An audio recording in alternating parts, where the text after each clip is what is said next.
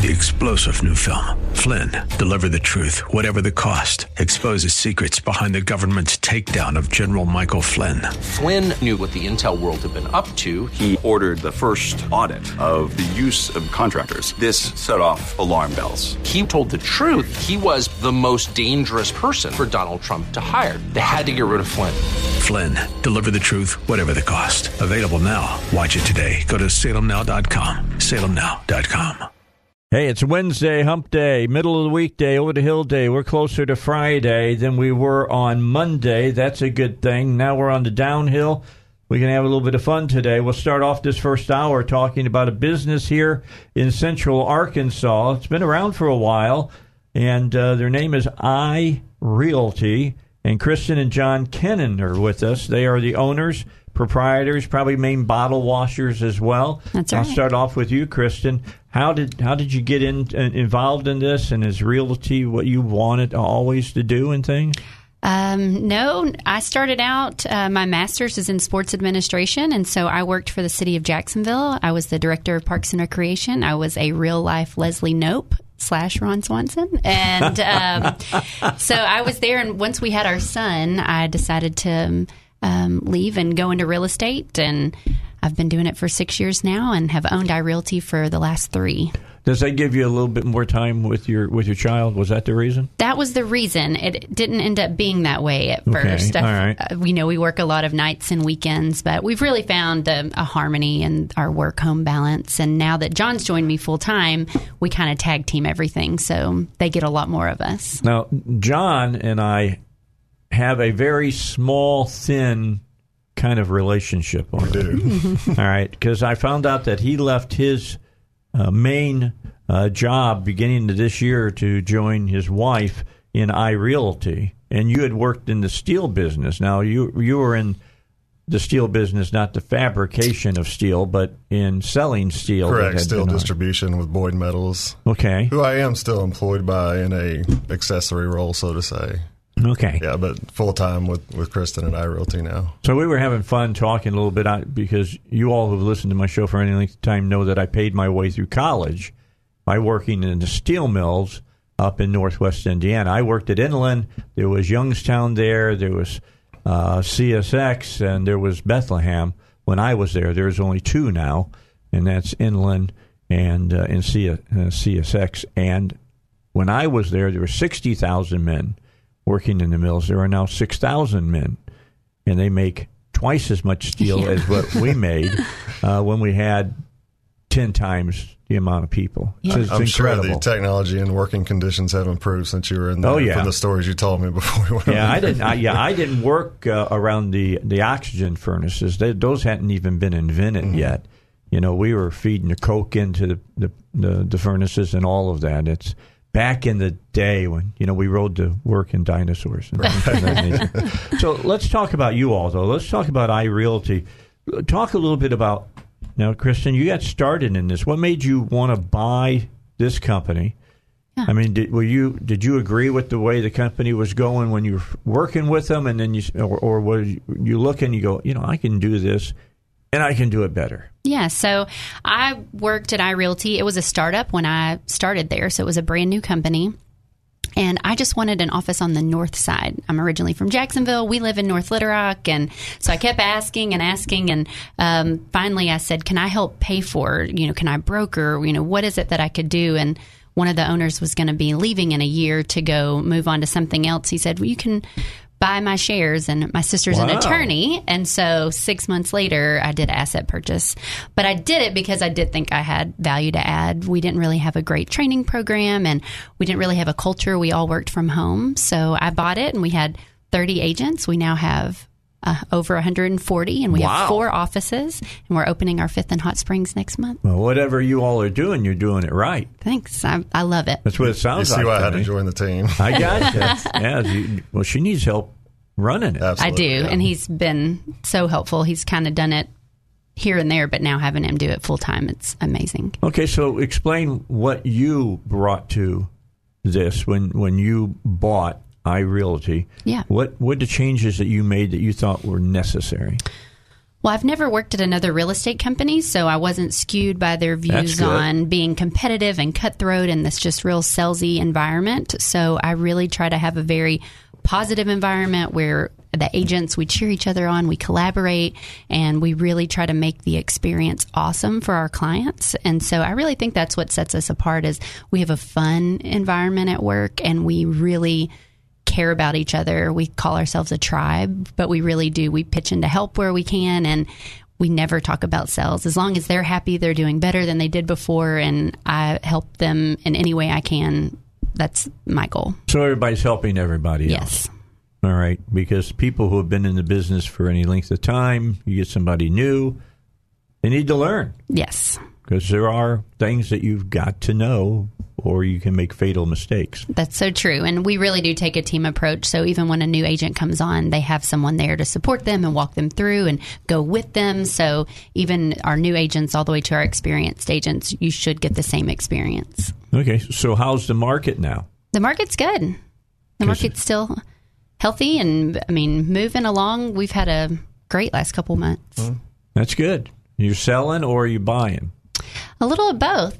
Um, we have a lot of listings, but um, with that, we also have first time home buyers. So um, I think it's pretty equally divided between our listings and, and our representing buyers. Okay, so I was talking uh, with folks, and they said that iRealty tries to take the stress out of either purchasing or or selling a home. We do. How do you do that?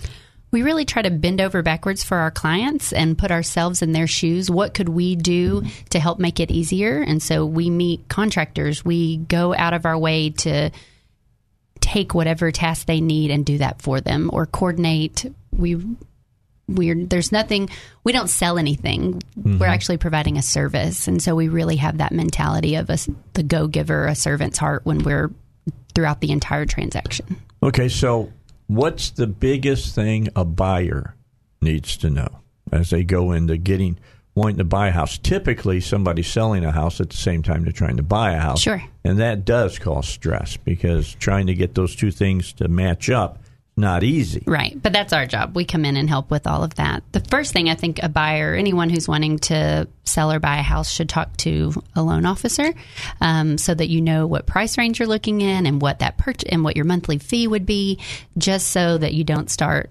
looking for a house that's out of your budget. You can make sure that you start to do it the right way at the beginning. It's one of my my favorite shows on on television is Property Brothers. Oh, it is. you know, and I, I love when they take people out and they go, okay, you want this, you want this, you want this. And so they go out and they show them a house that has everything Yeah. they could ever want. And they go, now guess how much this house is. Yes. And they'll say like $400,000. $4.3 million, you know, like that. People have know? they have that champagne taste on a beer budget, so they have this idea of what it, it is. But until you and we're really good about sitting down and educating them. We know a lot of the things, and we have a lot of good lenders that we work with. Um, but that seems to be the biggest thing is trying to educate them on the front end and let them know what to expect throughout the whole process. Try to bring reality in. Well, I think yeah, managing expectations as far as it's not really the top line price you need to look at. It's what monthly payment are you comfortable with, and then we can go from there. Mm-hmm. Yeah. You should be able to pay for the house. Correct. Yes. You, you don't want to be like the guy. What was the guy out a few years ago in Vegas who owned two mansions and he worked for Taco Bell? Something told me something bad was going to happen, and it did. He lost both houses, I could imagine so. and he and he didn't own the Taco Bells. Shame on his lender. Yeah, Yes. That- well, that's when money was cheap, Sure. basically at that time, and people were getting homes that they should never have gotten. I was actually a loan officer at that time. In, Were you in Palm? Beach County, Florida. Yeah. So I saw, I got to see the the not so good side of the business. You saw that up 2003 and and personal. four. Yeah. All right. So we're going to come back and talk more about iRealty. Before uh, we go any further, though, let me ask Kristen to give you all a phone number and a website to visit. And what's the phone number for people to call? The number is 501 837 4391, or you could visit us online at irealtyarkansas.com. Okay, that's the the, the letter I, and then I. Realty, Yes. and then dot .com. That's one. iRealty Arkansas. Arkansas. Dot com. Okay. All right. Yes. Keep that in mind. We'll come back. We'll continue with Kristen and John uh, Kennan, who are our guests for the rest of this half hour. It's the Dave Elswick Show. We'll be with you until 6 o'clock, as we always are. Here it is, a Wednesday. Get ourselves ready for Friday early here on 101.1 FM the answer. All right, back with you. iRealty is our guest. Kristen and John Kennan are with us here in the studio. We're talking a little bit about uh, real estate, what you should know, what you should do, what you probably shouldn't do, and why they're the people that you should be going to. And uh, listening to Kristen, you know, bottom line is is that they've got your best in mind for you. They're going to do everything they can to help you. Servant's attitude. That's a perfect attitude to have in a business like real estate. So for, we talked a little bit about what's the first thing people who are buying a home should think about. Let's talk about people who are selling homes. Uh, what's the first thing they should consider? So I typically like to come and see the house. Um, one of the things I like to do is come in and look at it from a buyer's view of how would a buyer feel when they came into the house. So I come in and I give advice um, about any repairs or anything that needs to be done, and also I'll do a comparative market analysis and tell them if you don't do the repairs, this is what the home would be worth. If you do these repairs, this is what the home would be worth. And really educate them on that process, um, letting them understand at this price what they're going to walk away with, and just educating as much as possible on the front end the way the entire um, transaction should go. All right. So I'm going to assume you sit down and you talk to them, and uh, most people who are going to sell their home think that they, I got to put a new kitchen in, I got to do this to the bathroom, I got and what they end up doing is spending so much money mm-hmm. that there's no possible way to recoup that money when they sell the house. Yes. So I always would like to come in before they even decide to do any repairs um, to let them know from a buyer's perspective and based on our knowledge of the area and you know does everyone else have granite countertops does everyone else have all brick does everyone else and really help them understand a comparable to what is like their house and things that have sold what are what is the biggest? Uh, I won't say mistake. Uh, just something that people think. You know, if I add this, I'm going to get X amount more dollars out of my house. What, what's I, I, got one thing in my head. I mean, head. it's typically a pool. Thank you very um, much. But it adds value. It does add some value, but not dollar to dollar. But it adds value to the buyer. So if they're looking at a house, two houses, if and one has a pool, pool you know, if they want a pool, we yeah. moved because I wanted a pool, and I think I put some buyers over the edge on a particular house if they're looking for a pool, but it's going to exclude other buyers who may have little kids and don't want a pool. So you're going to might limit your market by putting in a pool, but if you plan to stay there for a while, the then well. yeah, get your pool. But so, how much landscape should you have? I don't feel that landscape is usually. It depends on the neighborhood, but yeah, just enough. When I come That's in, I usually say like just clean up a bed, put mulch down, like make it look presentable and clean. But mm-hmm. anybody can come in and do their own. Like we were showing a house just the other day, and she said, "Oh, I can't wait! I can put in some flower beds here." Like they can visualize as mm-hmm. long as it looks clean and it has been maintained. Okay, so inside the house, I've always been told mm-hmm. that you should take your personality out of the house so that the potential buyers see themselves in sure. your home instead of seeing your home. Correct. So I usually tell people, you're moving anyways, pack it up. But it depends. I don't when we sold our home last time, I didn't take down some of my family pictures. They fit perfectly in that space, but you don't want it to be too cluttered. You want people to be able to come in and see um, when I go to see houses and you have a lot of family pictures out, I catch myself looking at those instead of looking at the house itself. So just being as minimal as possible. Okay. So what about books? All right. You walk in my house, and I was lucky because this house was the people, what do they call it when they have the home built the way that they want custom, it? Yeah, a custom built home. yeah, home. custom mm-hmm. built home. And uh, you walk in the living room, and there's some, it's just beautiful honey oak cabinets mm-hmm. there, bookcases. Mm-hmm and they're all full of yeah. books that I have personally read. All right. But I'd like to look guess at what kind of books you have. Yeah, you can guess. yeah, that might turn off a buyer. I mean, you know, never know. Yeah. So you do want it to be as minimal, and especially if there's anything that might be controversial or make someone have some sort of prejudice against someone, like maybe having a bunch of conservative books in their house, you Me? wouldn't want to turn off any. hey, Rob, do you think that I have conservative books in my house? Oh, only a few. just just a few just a few but yeah you're right i i would be cognizant of that Yeah. how about i've got uh, i've still got uh, carpeting in the bedrooms yes. i'm hassling with myself right now about you know, i want to br- you know rip that up and put wood down Do you have wood in the rest of the house? no Okay. i've got some tile runs down the hallway runs into the kitchen into the dining room and then i've got a mishmash i got some wood inside my living room Yeah. all right but uh, not through the whole house personally i think more people would probably be drawn to wood than they would to having a carpet They would, but when it comes to bedrooms, I still see carpet Mm-hmm. in new constructions, even in very nice houses. Um, a lot of times, if there is wood, it's in the master.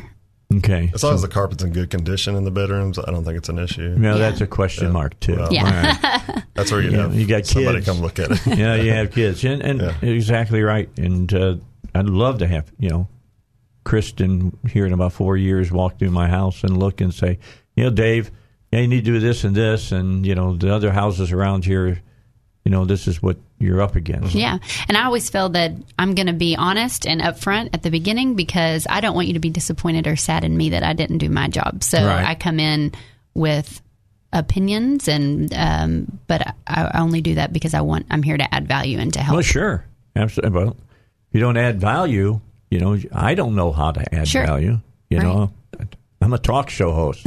I know how to add value to your advertisement, but I don't know how to, you know, what what to do as far as all the rest. Okay, so when somebody comes in to see you, what's uh, what should they bring with them? If they let's say first for the person who's selling, Yeah.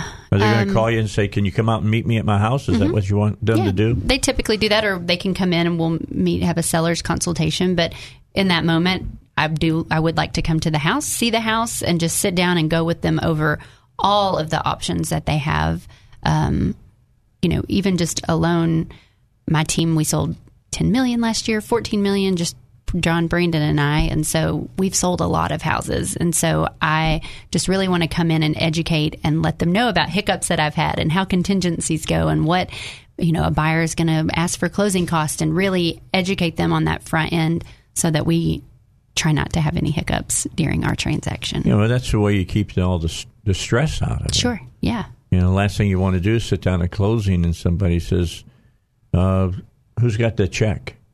You Yeah. know, and somebody goes, "What check?" Right. that's not that's not a good thing for folks that are looking for homes. Uh, do you want them to come in with ideas of of what they're looking for? I mean, and then John, I guess you meet with them because you're going to give them the bad news.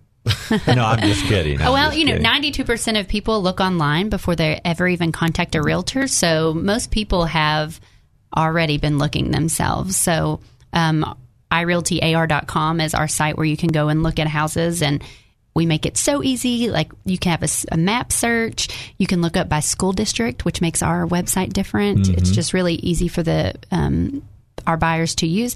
And, you know, there's Zillow, and most of the time Zillow's wrong. It'll say things are for sale, they're not. And so by going to our site, irealtyar.com, you get to see things that are actually on the market. Good. I didn't bring that up, and I was going to bring Zillow up because they're the big name out there. They right are, now. yeah. And Zillow is a great website. It has a place. It has a does. place, it yeah. absolutely does. Um, we've been a premier agent on Zillow for six years, but it's very misleading and confusing and sometimes hard to use when Right. it comes to the information that's on there. That's why you go local and you go Yeah. to people like you Yeah. that know what's going on in the area of Central Arkansas Mm-hmm. that people are trying to buy or sell in. That's right. All right.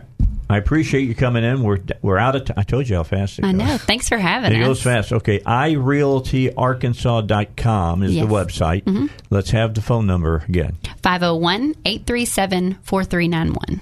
Better to use the website or call?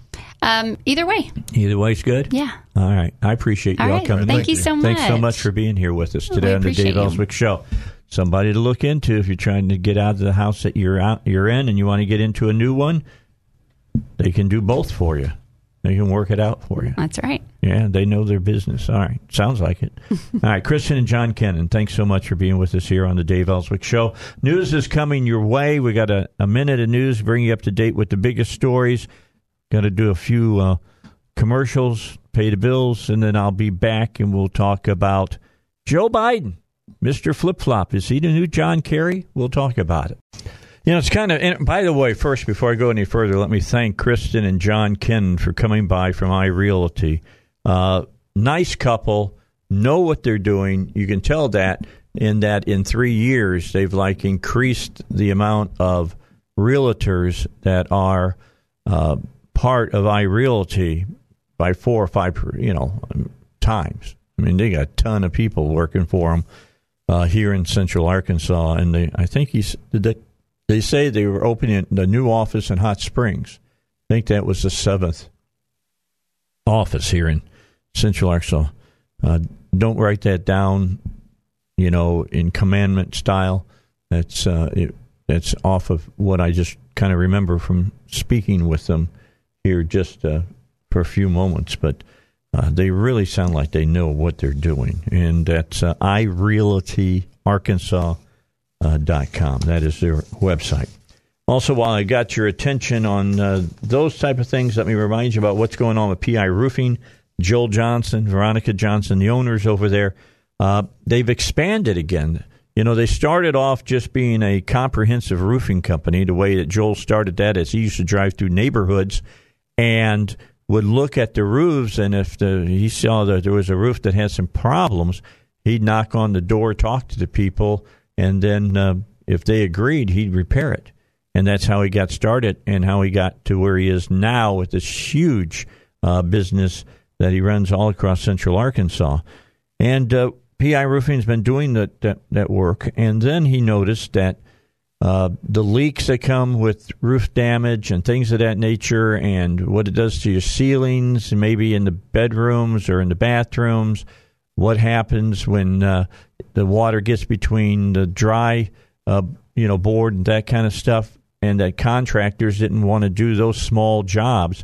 And he said, I can fill that. I've got guys that are professional; they can do it, and so they now have their home repair expertise that they do. And then, last but not least, now they know a lot of people have asked, "Do you guys do gutter cleaning?" And they didn't, but they do now. Uh, they purchased Tommy's gutter cleaning services and now you get the same high professionalism uh, with PI Roofing on getting your gutters cleaned as you did having your roof fixed and having uh, things inside your house fixed because of leaks in your house. That's PI Roofing, piroofing.com. One word, piroofing.com. I've done a lot of work with PI Roofing. They are the best. All right, so have you been paying attention to Joe Biden? I know it's asking a lot. We're way out. We're more than a year away from the uh, next election. But the Democrats, you got 24, 25 people out there trying to make some noise and trying to get some traction. Biden seems to have the most traction because he has right now, he's got a bunch of name recognition, but a lot of that's changing. His numbers have started to fall a little bit. Part of it could be that is it really is his name really Joe Biden or is it John Kerry? Now the reason I, I make that statement is he keeps flip flopping. Remember that's what went down with Kerry. Remember when he ran against Bush? Is that he would flip flop on issues. One time he'd be for something, next time he'd be against it. And now Joe Biden is getting into this exact same uh, way of doing things. Remember, he used to be against the Hyde Amendment, or or used to be for the Hyde Amendment. Let me get that right. He was for the Hyde Amendment dealing uh, with uh, abortion, and uh, then writers from liberal newspapers started pointing out that he was the only Democrat out there that was for the Hyde Amendment and not for just open abortion rights for women. And so he flipped. He says, "Well, you know, I used to be that way, but I've changed my way of being that that way now, and so uh, blah blah blah." So he changed, and now he's against the Hyde Amendment. Well, just a uh, couple of weeks ago, he started talking about China didn't pose a serious challenge to us here in the United States. Well, people started pushing back on that statement, and now he's uh, flip flopped on that. Let's play cut number one for everybody, and here's Biden talking about China. And so, folks, um, I uh, I apologize again that of the conflict in the dates, but look, um, it wasn't planned this way, but uh, uh, as we used to say in the business, my friend Donald Trump, President Trump, is uh, is in uh, Iowa today, and uh, because. Uh, and I, I, hope his presence here will be a clarifying event because Iowa farmers have been crushed by his tariff war with China, and no one knows better than the folks in Iowa. He thinks that being tough uh, is great. Well, it's really easy to be tough when someone else absorbs the pain. Uh, farmers, manufacturers, the automobile industry. The fact is, uh, he backed off this threat on tariffs with Mexico lately because uh, he uh, realized that um, he was likely to lose Michigan, Ohio, and Iowa. All of a sudden, he has, as we say in southern Delaware, had an altar call. He's seen the Lord. And, uh, but make no mistake, if, uh, if in fact uh, things get tough again, he's going to start to threaten tariffs again. Uh, and uh, to him, American workers, in my view, are just a pawn. They're pawns in his game. And let's talk a little bit about China, because China poses real challenges to the United States and uh, uh, some ways a real threat to the United States. What? But Donald Trump is only exacerbating the threat and the danger. What? But the reason I find myself optimistic is that a point I've been making a long time. If we do what we need to do at home, if we stand up for American interest, if we invest in our people, our live our values and work uh, with our partners, uh, we can outcompete China every single solitary day mm-hmm. and every other nation in the world. And here's what we should be doing about China. We should invest in ourselves in research, infrastructure, modernize our workforce so Americans can compete with and win. We should be rallying our friends to take on China's abusive practices around the world. And I mean our friends in the region instead of alienating, whether it's South Korea or Japan or any of the other folks in the region that have been our allies relative to China. Improve our defenses by uh, so companies don't have to give uh, tech uh, uh, capability to China that they steal. Like Work in Clinton. a way where we, in fact, uh, treat China the way they treat us. They won't let uh, us invest uh, without having in China, without them having a 50% ownership and steal the intellectual property. Well, they shouldn't invest here, but it's not farmers who should pay that price. It should be we should be treating them the way they treat us. And so. Uh, all right. Where do I start? Let's just did did did Trump get really old and start sounding like Joe Biden? no, Joe Biden I, I started to sound like John Kerry. Stuff that Trump was saying three years ago. Yeah, yeah. Build build up the military. Just the other day, they said that Trump was was uh, light on the military. That's unbelievable. Uh, you got to have it one way or the other. Uh, here's what I got a kick out of. Not more than a few weeks ago, he said that China wasn't a threat. Not at all. No, no threat to us. No threat to the United States. No threat to the farmers. No threat. This speech, one sentence says it all.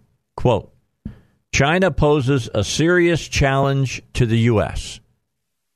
and in some areas, a real threat to the U.S. So, what should we do, Mr. Vice President?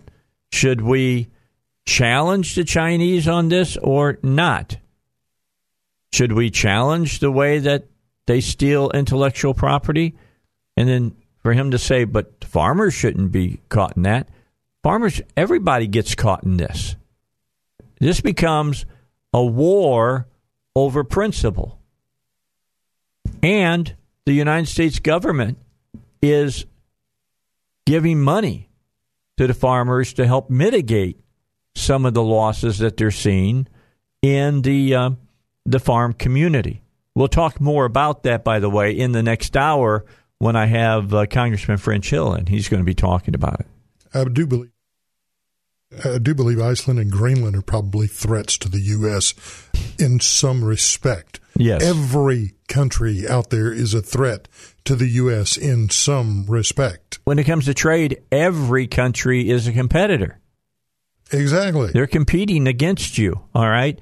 And if what you're doing is not letting the the the trade be on a level playing field, then you've got to force a level a level pr- playing field. That's that's what you got to do.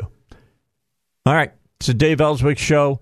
Next hour, we're going to have the RNC on. They're going to join us, to talk about Biden, talk about uh, uh, some other things here on the Dave Elswick show on 101 1 FM, The Answer. Went on, which is a type 2 diabetes study. It's for people who are metformin only that are 18 years of age or older. They have an acne study going on. This is aged 12 to 40. And if they have acne, one of your kids, let's say, let's say your parent, and one of your children has uh, acne on the face and moderate to, to severe acne, uh, they can get them into this study. And again, it's you get uh, the medicines absolutely free. You'll get paid for your travel, things of that nature. You'll make a little bit of money off of this just by getting a hold of the folks at Applied Research Center of Arkansas. One other one that's going on, and guys, this is one you might want to really look into low testosterone, uh, ages 45 to 80 years old. If you're stu- if you think that you're suffering from a low testosterone, you go in and see Applied Research Center of Arkansas. Give them a call. They'll set up the appointment. They'll do the blood work. They'll see if you have low testosterone, and if you do, they'll get you into this study. This study can go on for uh, seven, eight years. In fact, the phone number to call to find out more is 501 954 7822. That's 501 954 7822. And that's Applied Research Center of Arkansas. You can get over there and and uh, take uh, you know advantage of this. I almost got into the low testosterone study myself. I had been accepted, uh, but I was using uh, another medicine uh, for my low testosterone. And said I would have to stop it, and I didn't know if I should do that or not. So I'm waiting until I can talk to my urologist, and then we'll go from there. If they say I can come off of it, no problem, then that's what I'll do.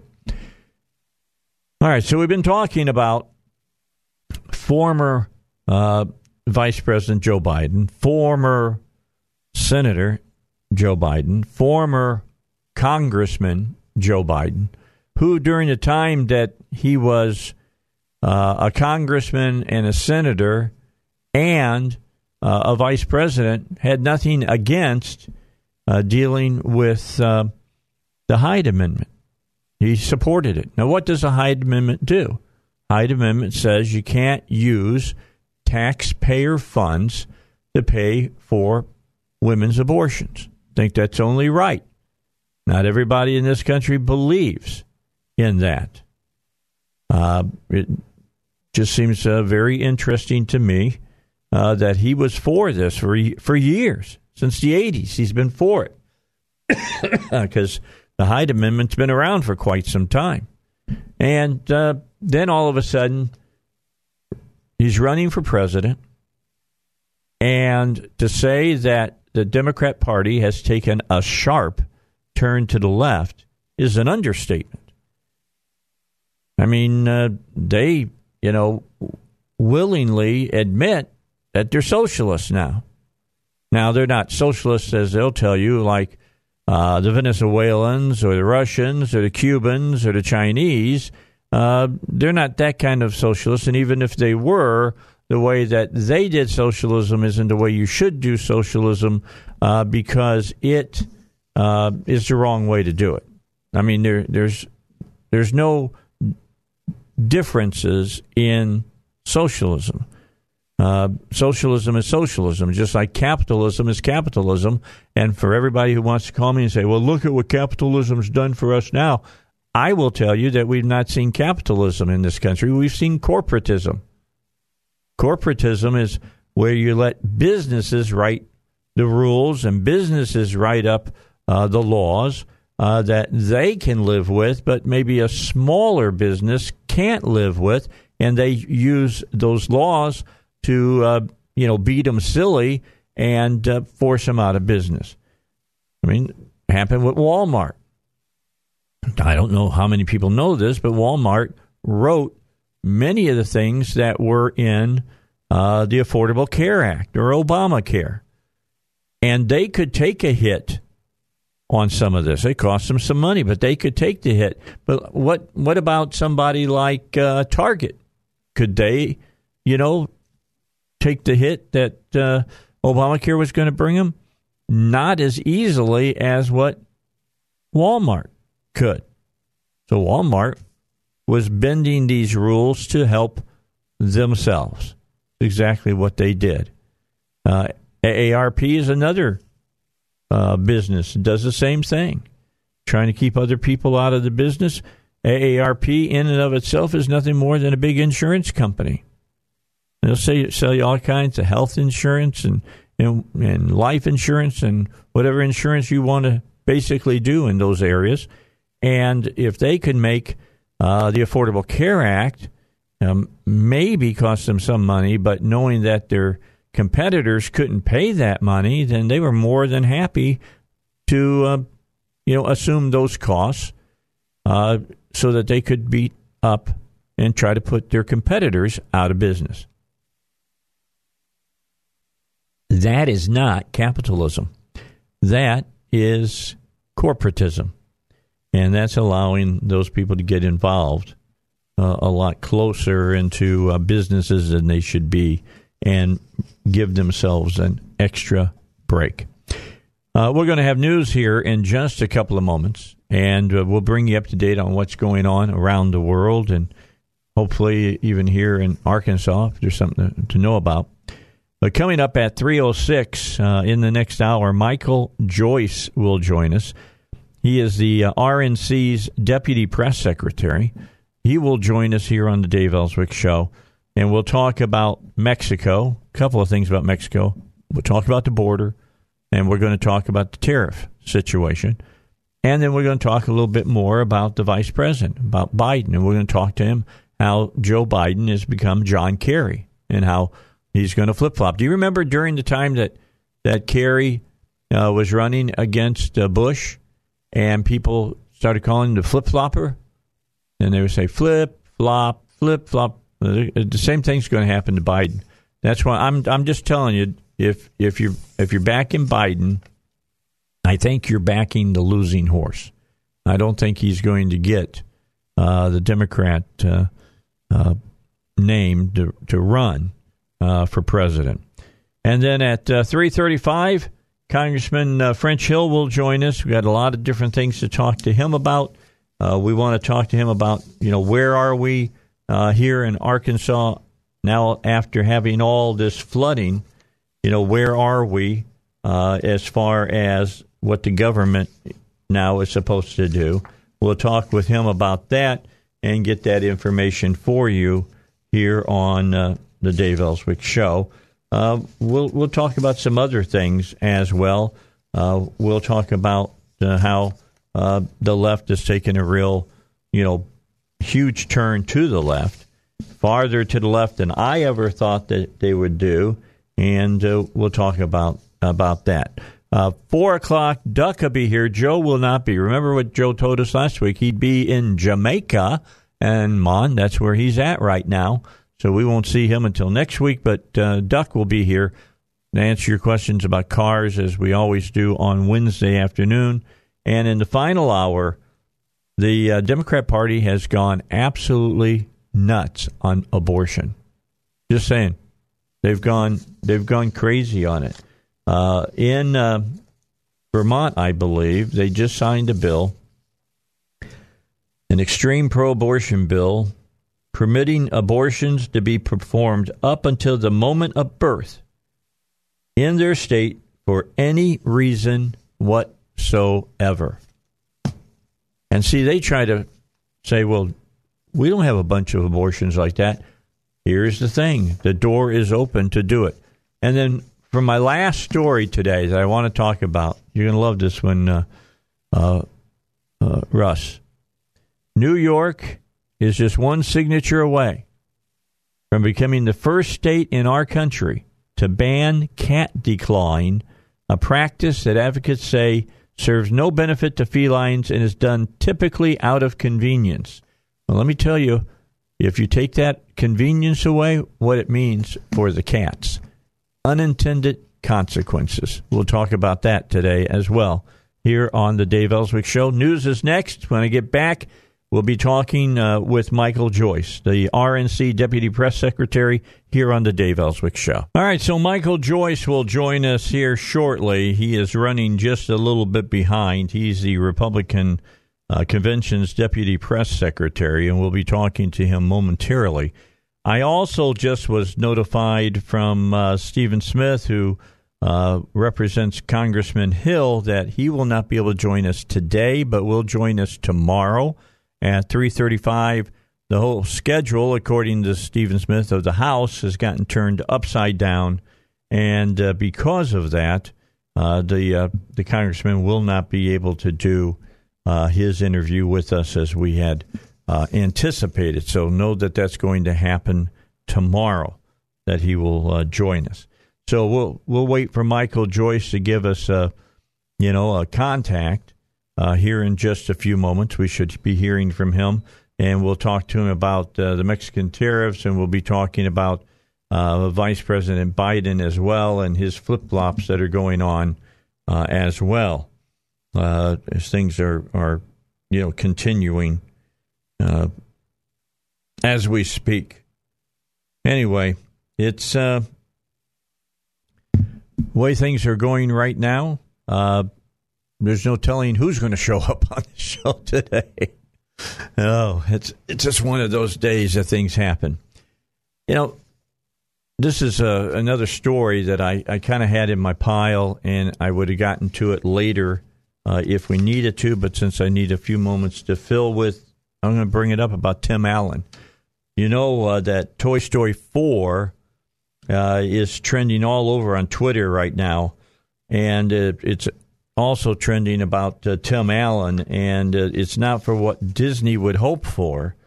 Uh, the star of uh, Toy Story 4, he's Buzz, the voice of Buzz Lightyear, uh, uh, you know, now. and with Fox, after ABC dropped his show Last Man Standing, is being branded as a racist and bigot for a comment about the N word that he made six years ago. You know, they, they dig stuff up from the past and they make it sound like it happened uh, today. So uh, let me find this exactly so that I can uh, about this. Let's see. What exactly is the supposed evidence that Tim Allen is openly racist? Remember, this from six years ago and they said this says that he's openly racist. The accusation appears to trace back to a comment that Allen made about the N word six years ago. This is from the article from The Guardian six years ago. The uh, comedian and actor Tim Allen is in a spot of bother out of a British newspaper, so bother would mean in He's getting uh, run into a little bit of uh, you know hot comments from other people this week, specifically for telling the Tampa Bay Times that he should be able to say the N word. Allen condemned saying uh, that the the N word using in slang that he does it uh, as as much as he likes look, if I have no intent, if I show no intent, if I clearly am not a racist, then how can the word in be bad coming out of my mouth? asked Allen. Now, here, here's what I would have told Tim Allen Don't try to use logic with illogical people. Now, he's, he's, he's standing on very good logic here. If what I'm saying, and I'm saying it, and it's not causing any harm, it's not meant in any harm, how can I be a racist? Uh, the comic who claimed to use the word regularly in his stand up, funny that nobody said anything about his stand up being racist, added that the phrase, the N word, just using N word, is worse to me than the real N word. African American commentators politely but firmly disagree. Here's what they have to say, and I've never understood this, but this is what they say. Here is a general rule of thumb to follow when using the N word for white people. The sociologist, author, and radio host Michael Eric Dyson on MSNBC. What a big surprise that it comes from MSNBC. Never do it. So let's get this straight. Are there words now that are out there that you can say because you happen to be a, uh, a certain ethnic group, color group, religious group, you can say certain words. But if I'm not the, the, the same color, if I'm not the same ethnic group, if I'm not the same religion, I can't say them.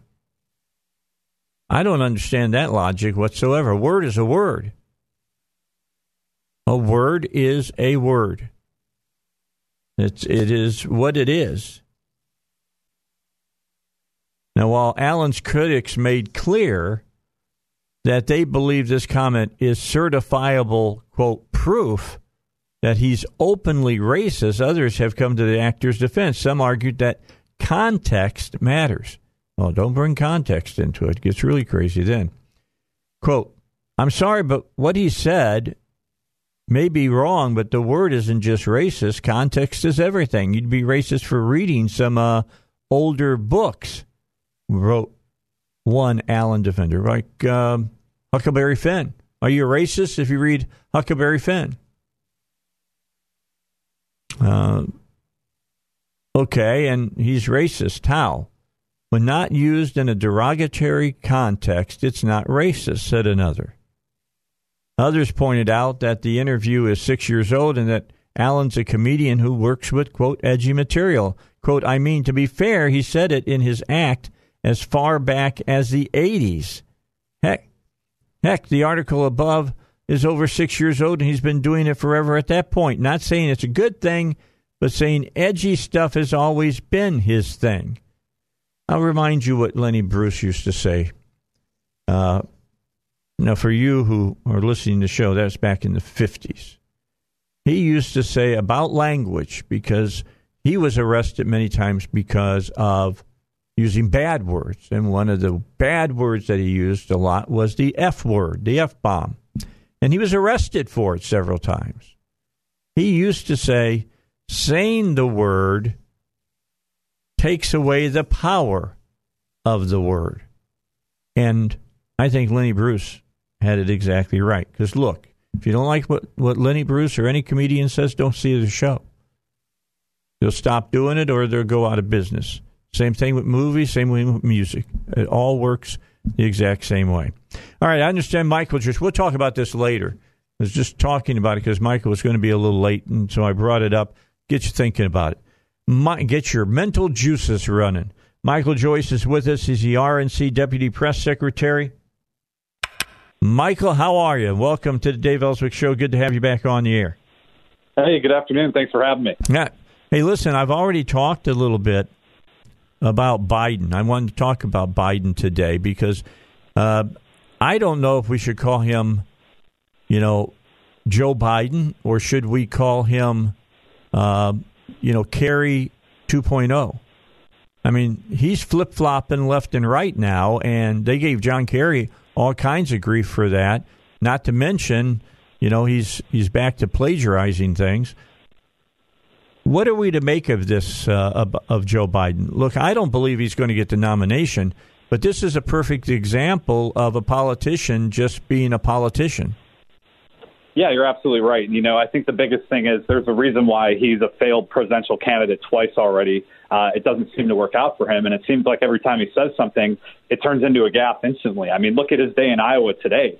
He told a, a crowd in Clinton, you know, probably y'all don't know where Delaware is. Okay, uh, he called uh, 5G internet G5, and when asked about Bernie socialism, he said 2020 Democrats are all on the same page, and he ridiculously claimed that there were no scandals as vice president. So it seems like there's a good reason why they don't want campaign trail because it just seems to get worse and worse. And that's not even including his flip flop on the Hyde Amendment or his mm-hmm. flip flop on China either. So, you know, he just jumped in the race too, and we got a long way to go. So, if this is what's to come between now and uh, when Democrats finally secure their nomination for their candidate, I mean, he's in a world of trouble. If this is what we're going to come to expect day in and out, we haven't even had the first debate yet. Yeah, that's going to be very interesting when we have the first debate and some of these I guess, uh, younger and more uh, liberal, left leaning, progressive socialist Democrats start asking him some really pointed questions.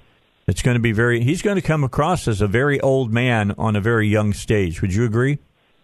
Absolutely. I mean, look at his uh, event that he had in Iowa yesterday. It was in a theater where it's a 664 seat theater they didn't have it in the actual theater. They had it in the lobby of the theater because there weren't even a lot of folks that wanted to come out. And just for the record, President Trump held an event in the same place and had over 2,000 people show up. So that shows you where the enthusiasm is for Joe Biden right now. And I watched his entire speech yesterday. You know, to take a, a nickname from the president, he did look incredibly sleepy. Just looked kind of weak on uh, out on the campaign trail out there. And you know, again, it's just we're seeing exactly why they don't want him campaigning because every time he goes out there, something ridiculous happens or he says something incredibly stupid that turns off voters and is only going to hurt him moving forward once we get to the first debate. And you have every single 2020 Democrat sharpening the knives on the debate stage. Yeah, I'm going to. I think I'm going to get his uh, from uh, Rush Hour. I'm going to get uh, Tucker's thing. Can you understand the words that are coming out of side of my mouth? Because you, you got to pay attention to what the guy's saying. Let me just quote yesterday. China poses a serious challenge to the U.S. and in some areas a real threat. And just two weeks ago, he said that that wasn't the case. Yeah, and we saw with the Hyde Amendment too, where he yeah. came out and said, you know, I support it, and now he's going, oh no, no, no, no, I don't support it. So we're gonna, I think you're going to see him continue to flip flop. I think he doesn't have a strong message other than I'm Barack Obama's best friend. But by the way, I asked President Obama not to endorse. So even that's a flip flop too. so we're up to three flip flops now. Um, and again, yeah, I think the only reason he's a front runner is it's incredibly early. He has the name ID, but I think you're going to see along the way on the campaign trail more gaps like this, more embarrassing moments, and more creepy things where he's talking to a 13 year old girl out on the campaign trail. And the number one thing he says to her isn't, you know, well, you can grow up to be president one day or some kind of words of encouragement. He says, oh, you know, make sure the brothers look out for her. And they put her in kind he put her in this kind of sexual capacity as a 13 year old girl. I mean, that's just disgusting. So I think we know why people call him Creepy Joe or Sleepy Joe. There's a lot of different acronyms or nicknames you could use for him. But uh, man, to be this early into the race and to be having such major gaps like this, that would be a huge red flag to me. And you know, the other 2020 Democrats are only going to amplify these things once we get to the first debate uh, down in Miami. Maybe I shouldn't compare him to John Kerry. Maybe I should I should compare him to Jeb Bush because in uh, a few years ago, Bush was the man to beat for uh, you know the nomination, and within just a few weeks, you know he fell out of he fell out running once the debate started. Right, and I think you know the 2016 election that was absolutely kind of the year of the outsider candidate. That's yeah. what allowed someone like President Trump to come around. That's what allowed someone like Bernie Sanders to come around. And I think at the end of the day, I think Americans uh, across the board and across the political spectrum are still looking and saying we're sick and tired of these career politicians who come in, say the same old sorry things, don't get anything done for us in Congress. Um, and you're seeing that play out right now with all the Democrats in the House they're not focused on actually doing anything for the American people. They're just focused on obstructing and resisting, moving forward with impeachment proceedings, issuing more subpoenas, trying to redo the special counsel that took two years and $35 million with unfettered access from the White House. And they don't want to do anything now. So it's going to be a huge problem going forward for sure. All right, so let's talk about something else uh, that has been on everybody's lips the last few days, uh, Michael, and that is uh, the tariffs against Mexico. And now, how the Democrats trying to play this out like, well, this was already decided. It, it didn't really happen, and we've already had Pompeo come out and to, totally uh, show that that was a BS statement. The president knows what he's doing, and Mexico now is going to take a more active part in controlling the border. I liked how Vice President Pence put it. He said Mexico now is doing more on the border than the Democrat Party. 100%. That's absolutely right. And when you look at everything happening at our border now, when you have over 144,000 illegal immigrant apprehensions last month, uh, that's a 60% increase from April and a 200% increase from uh, two years ago in May. So there's a legitimate crisis there. And yeah, I think the president and Republicans are right to be saying that Mexico is doing more because they're actually deploying troops, uh, National Guard members at their southern border with Guatemala. And they're going to start holding some folks in Mexico because they know that our system here and our detention systems are completely overwhelmed. And I think the most interesting stat uh, that our acting uh, DHS secretary said the other day was that when people come here, they're gaming the system and trying to seek asylum. And the craziest part is 90% of the asylum seekers don't even show up to their hearings. So it just goes to show how uh, severe this issue is and how much people are willing to go out and just try to game the system. And then the other thing I saw that was incredibly troubling there was an article in The Hill a couple of weeks ago that said people are now renting children at the border to play into this uh, asylum seeking uh, system where they're gaming the system. This is a legitimate humanitarian and national security crisis. You hear it from everybody, from former Obama officials, uh, from Republicans, from President Trump day in and out. And the president's absolutely right to be doing anything in his power because the Democrats refuse to act Congress refuses to act, and we have to do something about this to secure the border and stop these issues from happening. So, again, President Trump, you heard it last week. Secretary Pompeo met with Mexican officials last week, and a deal got done over the weekend. And this is a great win for the country, and it's a great win for the president. I just got to tell you, it, it, amazes me that the Democrats keep fighting this president on everything he's doing. What he what he did with Mexico to me was a stroke of genius, wasn't it to you? Absolutely, yeah. I think when you put that kind of pressure on our on our allies, it shows how quickly they're willing to come to the negotiating table and work with us. I mean, you're even seeing this with China and other countries as well too. But what really stands out to me with the the deal with Mexico is the fact that the president's a very blunt negotiator. He comes out right after we're in the process of uh, having the USMCA trade deal accomplished and goes, you know what, we need to do something about border security.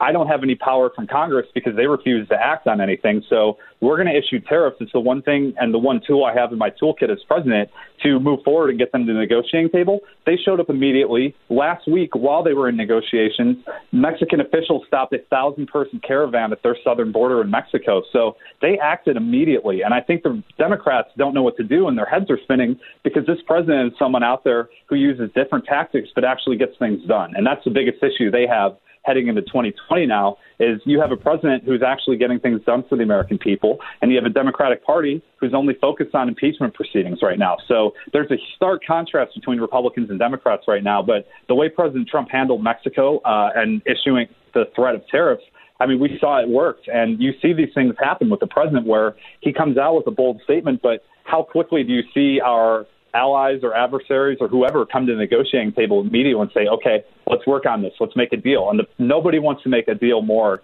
than this president with Nancy Pelosi and the Democrats to secure the border, but they just don't want to do it because they're only focused on 2020 elections now. They no longer care about getting anything done for the American people. And frankly, they haven't cared about getting anything done for the American people since the day President Trump took office. Yeah, and, and I agree with everything you just said. It's exactly spot on. It really, really is. So as we watch this play out uh, on the uh, the Democrat side, I mean, they're not talking about how great the economy is.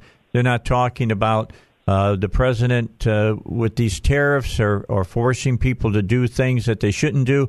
Here's what the Democrats do: they call out the president on what he did to our friends in Mexico.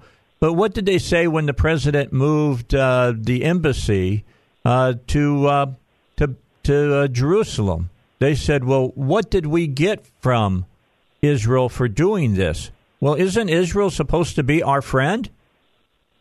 Right, and they're our strongest uh, democratic ally in a very volatile uh, Middle Eastern region right now. So we should absolutely be standing with Israel and supporting Israel and doing more to help them with defense because they have people knocking on their door like the Iranians who want to wipe them off the face of the planet. So it's troubling, and you're hearing 2020 Democrats out there like Pete Buttigieg now saying, I would take away help from uh, Israel if they do certain things in their country and things yep. like that. And you're hearing all the anti-Semitic rhetoric that Nancy Pelosi and House Democrats are letting just slip through the cracks and not making a big stink out of it at all. And it's just it's unbelievable what they're doing now. But every single thing this president does, they're trying to find a way to argue against it. But he's kept his promises. And the biggest thing, where you mentioned uh, moving the United States Embassy in Israel to Jerusalem, that's something that President Obama came on, yeah. uh, campaigned on. That's something that uh, George W. Bush campaigned on. This is a promise that's been made by a lot of presidents in years past, but None of them actually did it before President Trump. And you heard him say with the economy, too, you saw Barack Obama mock him saying, I don't know what this guy thinks he has. He has some kind of magic wand or something. We're still hitting over 3% growth in our GDP right now. Mm-hmm. Unemployment's at record lows for almost every demographic across the country for African Americans, for women, Latinos, and across the board. I don't think you can make an argument against this economy right now. And it's kind of hilarious listening to 2020 Democrats try to go around the country and stump in places like Michigan saying he's not looking out for your jobs when there's thousands of jobs coming in from auto companies who are investing billions of dollars uh, in the Michigan. Place people like Fiat Chrysler, they're investing 4.5 billion dollars and creating 7,000 new jobs in Michigan. So the facts are pretty cold hard facts and they're hard to deny. So again, it's going to be great listening to the Democrats uh, try to make it sound like this is a bad economy right now that isn't working for people because their biggest argument is that wage growth isn't accelerating when it actually is. So they're going to have a hard time arguing with facts. And I can't wait to see President Trump on a debate stage against whoever comes out of this yes. uh, 2020 Democratic field and try to say that the economy is not doing well for people across the board, uh, whether you're a low skilled worker or a college educated worker. This economy is working for every single American in this country right now. So it's going to be pretty fun watching them squirm on the stage when President Trump has a lot of uh, results that he's delivered for the American people to campaign on. Our guest, Michael Joyce, he's the Republican National Convention, uh, Convention Deputy Press Secretary. Hey, Michael, last question for you. Did you see the recent story that uh, Democrats who won uh, back red seats districts uh, in the last election are telling their party to lay off the impeachment talk because it could cause them to lose next year. Yeah, I've absolutely seen that. And, you know, I think the big thing is when you go back and look at the 2018 midterm cycle, that wasn't a wave election because typically we know that history says you lose seats once your party takes control of the White House, and you lose seats in the House, and you lose seats in the Senate. Well, we gained seats in the Senate, and in the House, we had 43 retirements last year, and they're in a huge conundrum now because you are seeing some of these uh, Democrats that are now freshmen and came out and won saying, if you move forward with impeachment, we're in trouble. And there was a poll today that just came out and said 61% of Americans from Republicans to independents to Democrats don't want to see impeachment proceedings. So the Democrats are in a lot of trouble because their base is rabid. They're demanding impeachment proceedings and they're demanding socialist policies right now. Yep. So heading into a general election with those two uh, issues on your hands, you know, best of luck to you against this president and his promises made and promises kept because I don't think they stand a very good chance at all on a debate stage when they say, well, we tried to impeach you even though you didn't commit a crime. And by the way, uh, we'd like to have over $130 trillion got, in new uh, Got to join policy. in, Mike. Jump, jump in, Michael. We're out of time. Thank you much. Thank you for having me. All right, back with you, Dave Elswick Show. And uh, great interview there with Michael Joyce. Had a lot of great things to say. Uh, we're working on some stuff, special stuff that might happen next week. I won't say what exactly it is. I'll just tell you that if it happens, you'll be excited about it. You think they'd be excited about it, Russ? If we can make it happen? Yeah, they'd be extremely excited. I'm just saying it would be it would make things uh, a lot of fun, just to say the to say the least, uh, for us here on the Dave Elswick Show. Hope that uh, thus far your day has been going uh, well. Uh, I just got a text from uh, Duck, evidently out on I 30 over in the Alexander area. Uh, they've had a wreck, so he's trying to make his way over here to be on by 4 o'clock. I think he's still going to make it. Uh, just let you know that for our guest today, it's being tough things are happening. It's as if, uh, you know, karma is working against us. Uh, Sonny's Auto Salvage, number one choice for recycled auto parts. I've been telling you about Sonny's for a long time. A lot of you have taken uh, my words now to heart and have used uh, RD and Sonny's Auto Salvage. Why, if let's say your engine goes bad, would you go out and buy an OEM part, which is basically a new part or a completely rebuilt engine? That would cost you maybe uh, three, four, five thousand dollars when you go over to Sonny's Auto Salvage and uh, find the engine you're looking for in a total loss vehicle. Now, let's talk what a total loss vehicle is.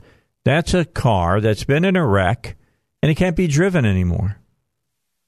You know, the body's all mashed up and things of that nature. Windshield is broke out, all those kind of things but uh, nothing happened to the engine, nothing happened to the transmission, nothing happened to a lot of the major parts, which means you can remove those major parts out of that car and, you know, transplant them into yours and do it for about a third to 50% what you pay for a rebuilt engine. It's what I did in my car.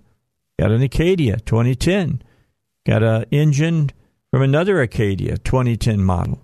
Put it in my car, runs perfect now. Uh, the crankshaft broke on mine. Had almost 300,000 miles on it. It broke. They pulled it out. They put in one of these uh, engines. They put in a, uh, a, transmission from a total loss vehicle and uh, did all the, the work for it, the labor. And I paid well under five to almost $6,000 less than I would have paid to go the other way. And, or I could have bought a new car and taken on a brand new car payment, which is absolutely what I didn't want to do. So just keep that in mind. Why pay more and why take on a car payment for the next five to seven years? Just think about that. Just makes sense. Use Sonny's uh, Auto Salvage. Call them 982 7451. 982 7451. I've used them. I can't uh, I can't say anything bad uh, about them at all. Uh, they've just done some great, great things. All right, let me get back. Uh, story that I left uh, earlier. We were talking about Tim Allen, and here's here's the problem that I have with the left and some people on the right as well. They'll post stuff that they know is absolutely false, it's fabricated, or they'll take things out of context to make you sound some way that you're not. That's happened to me. It's happened to friends. It's happened to a lot of people. And that's what's happened here to Tim Allen, where they're saying he's openly racist because he had the, you know, the uh, the gonads to come out and say, you know, I've used the N word. I've used it in my uh, comedy things. But look, I had no, uh, I did it in my stand up. If I have no intent, if I show no intent, if I'm clearly am not a racist, then how can my using that word be bad coming out of my mouth? And um, a black radio host, Michael Eric Dyson from MSNBC, said, A white person, when using the N word, never. So I'm, I'm, saying now in our language, some language uh, is color coded. You got to say only black people can say that, only white people can say that, only um, you know brown people can say that, only Asians can say that. I mean, it's just, you know, Tim Allen defenders have pointed some of his recent actions, including the work that he's done for Disney, as evidence that he's not some hateful bigot and that uh, Allen's being targeted because of his support for Trump. What a big surprise there, right? Quote, why don't you just admit this is solely because he's a Trump supporter, you nut jobs? one of his uh, one of the people had to say that was supporting him. In an interview with Norm Macdonald later that year, Allen said he had no idea, for instance, why ABC canceled his show, Last Man Standing, but suggested it had something to do with its conservative lead character, Mike Baxter.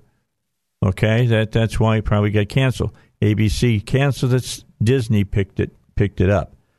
Said Tim Allen, quote, Archie Bunker pushed boundaries, but actor Carroll O'Connor was not that guy at all.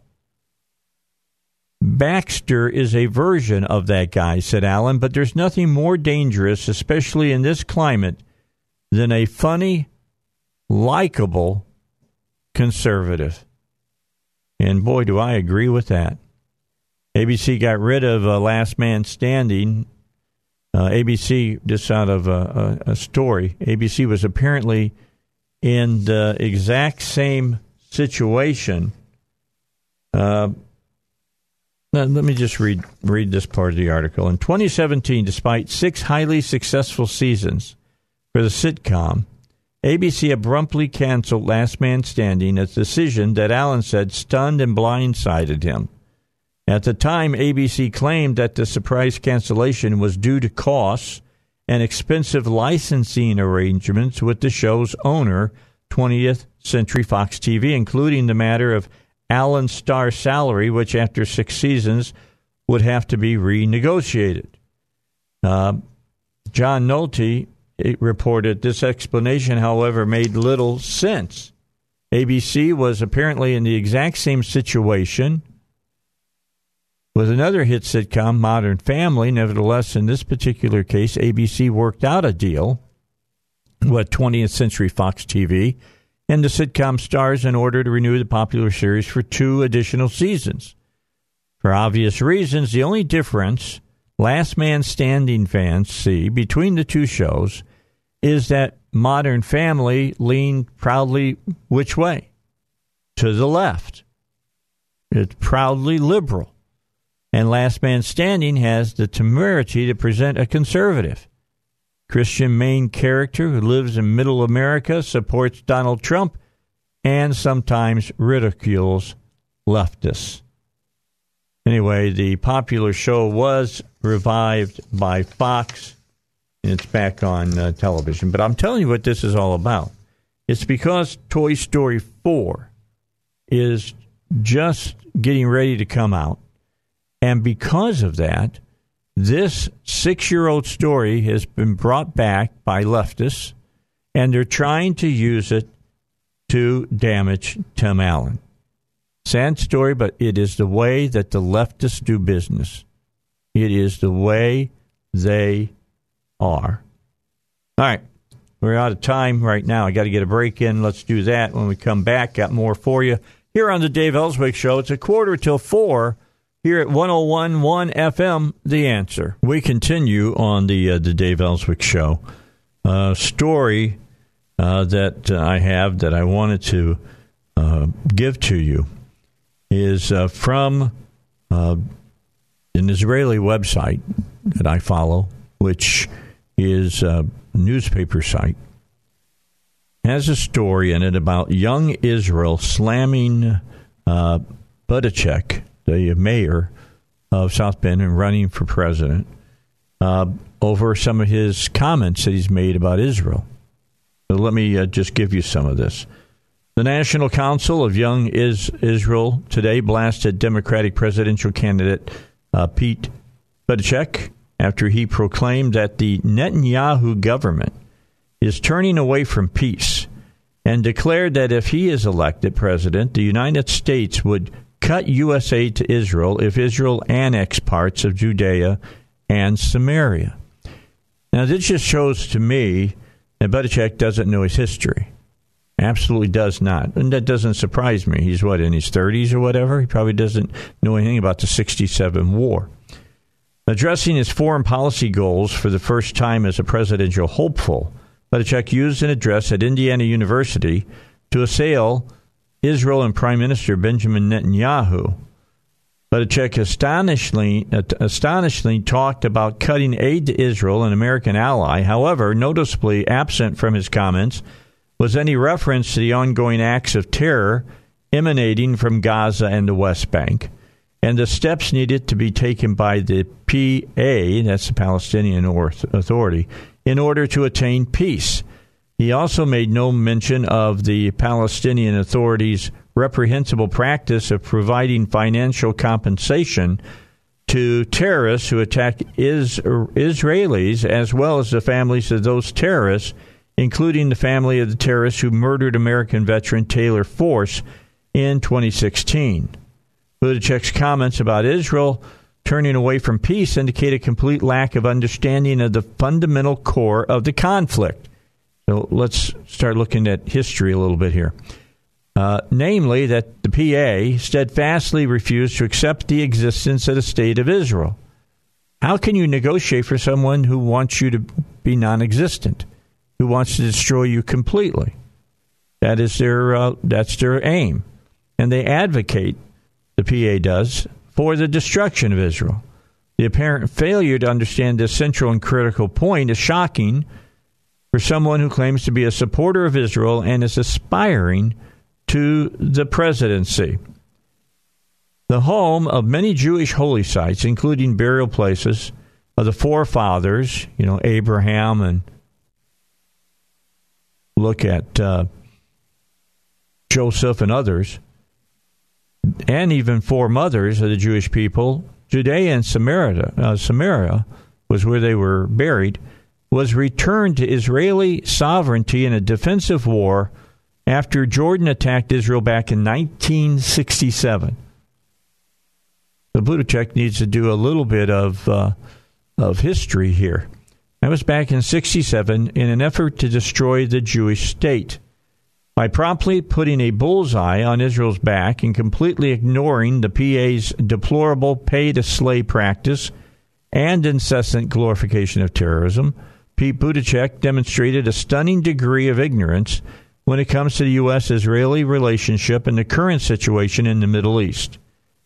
Rather than using his first major foreign policy address to demonize the United States' sole democratic Middle East ally and threaten to withhold funds from Israel, Mr. Buttigieg instead should have focused on the PA, repeated failure to take any constructive measures to achieve peace with his Israeli neighbors. Look, again, this land belonged to Israel for thousands of years. The only reason they got it back was because Jordan declared war on them back in 1967 and they kicked their butts. And that was part of what they lost. And now everybody wants them still to give that back. I think that's kind of ridiculous. I mean, do, should we call the Nazis up and say we'll give France back to them? Uh, I guess that's what people would think. Mr. Buttigieg's comments regarding the West Bank are outside the mainstream of Israeli public opinion. Both major political parties in Israel support the government maintaining control of the settlements blocks, and over 80% of Israeli voters supported parties in the recent election that favored Israel keeping those areas under Israel jurisdiction. Why? Well, of course, it's it's because the West Bank looks down on Israel.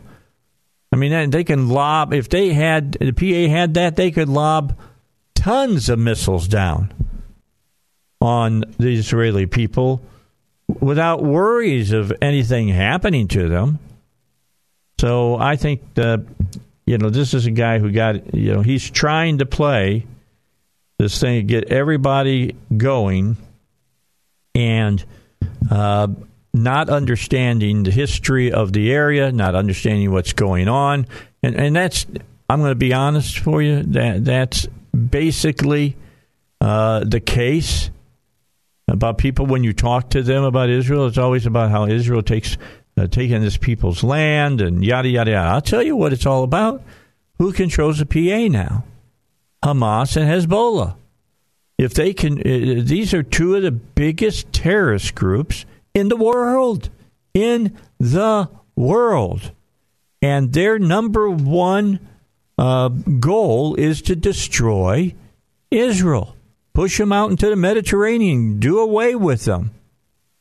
At a time within in the Middle East, some of the larger nations, Saudi Arabia and others, are start showing some uh, reticence of wanting to find a peaceful coexistence with Israel, like Egypt uh, has in the past. After uh, you know the meeting with Jimmy Carter at Camp David. I mean, they've found some peace. Jordan's found some peace with them. You know, not these terrorist groups. They are completely set on one thing and one thing only, and that is the utter and complete destruction of Israel. Just keep that in mind. I'm, I'm hoping uh, sooner or later things are going to come around that some of these people get themselves some smarts and know what it is, what's uh, what's happening out there.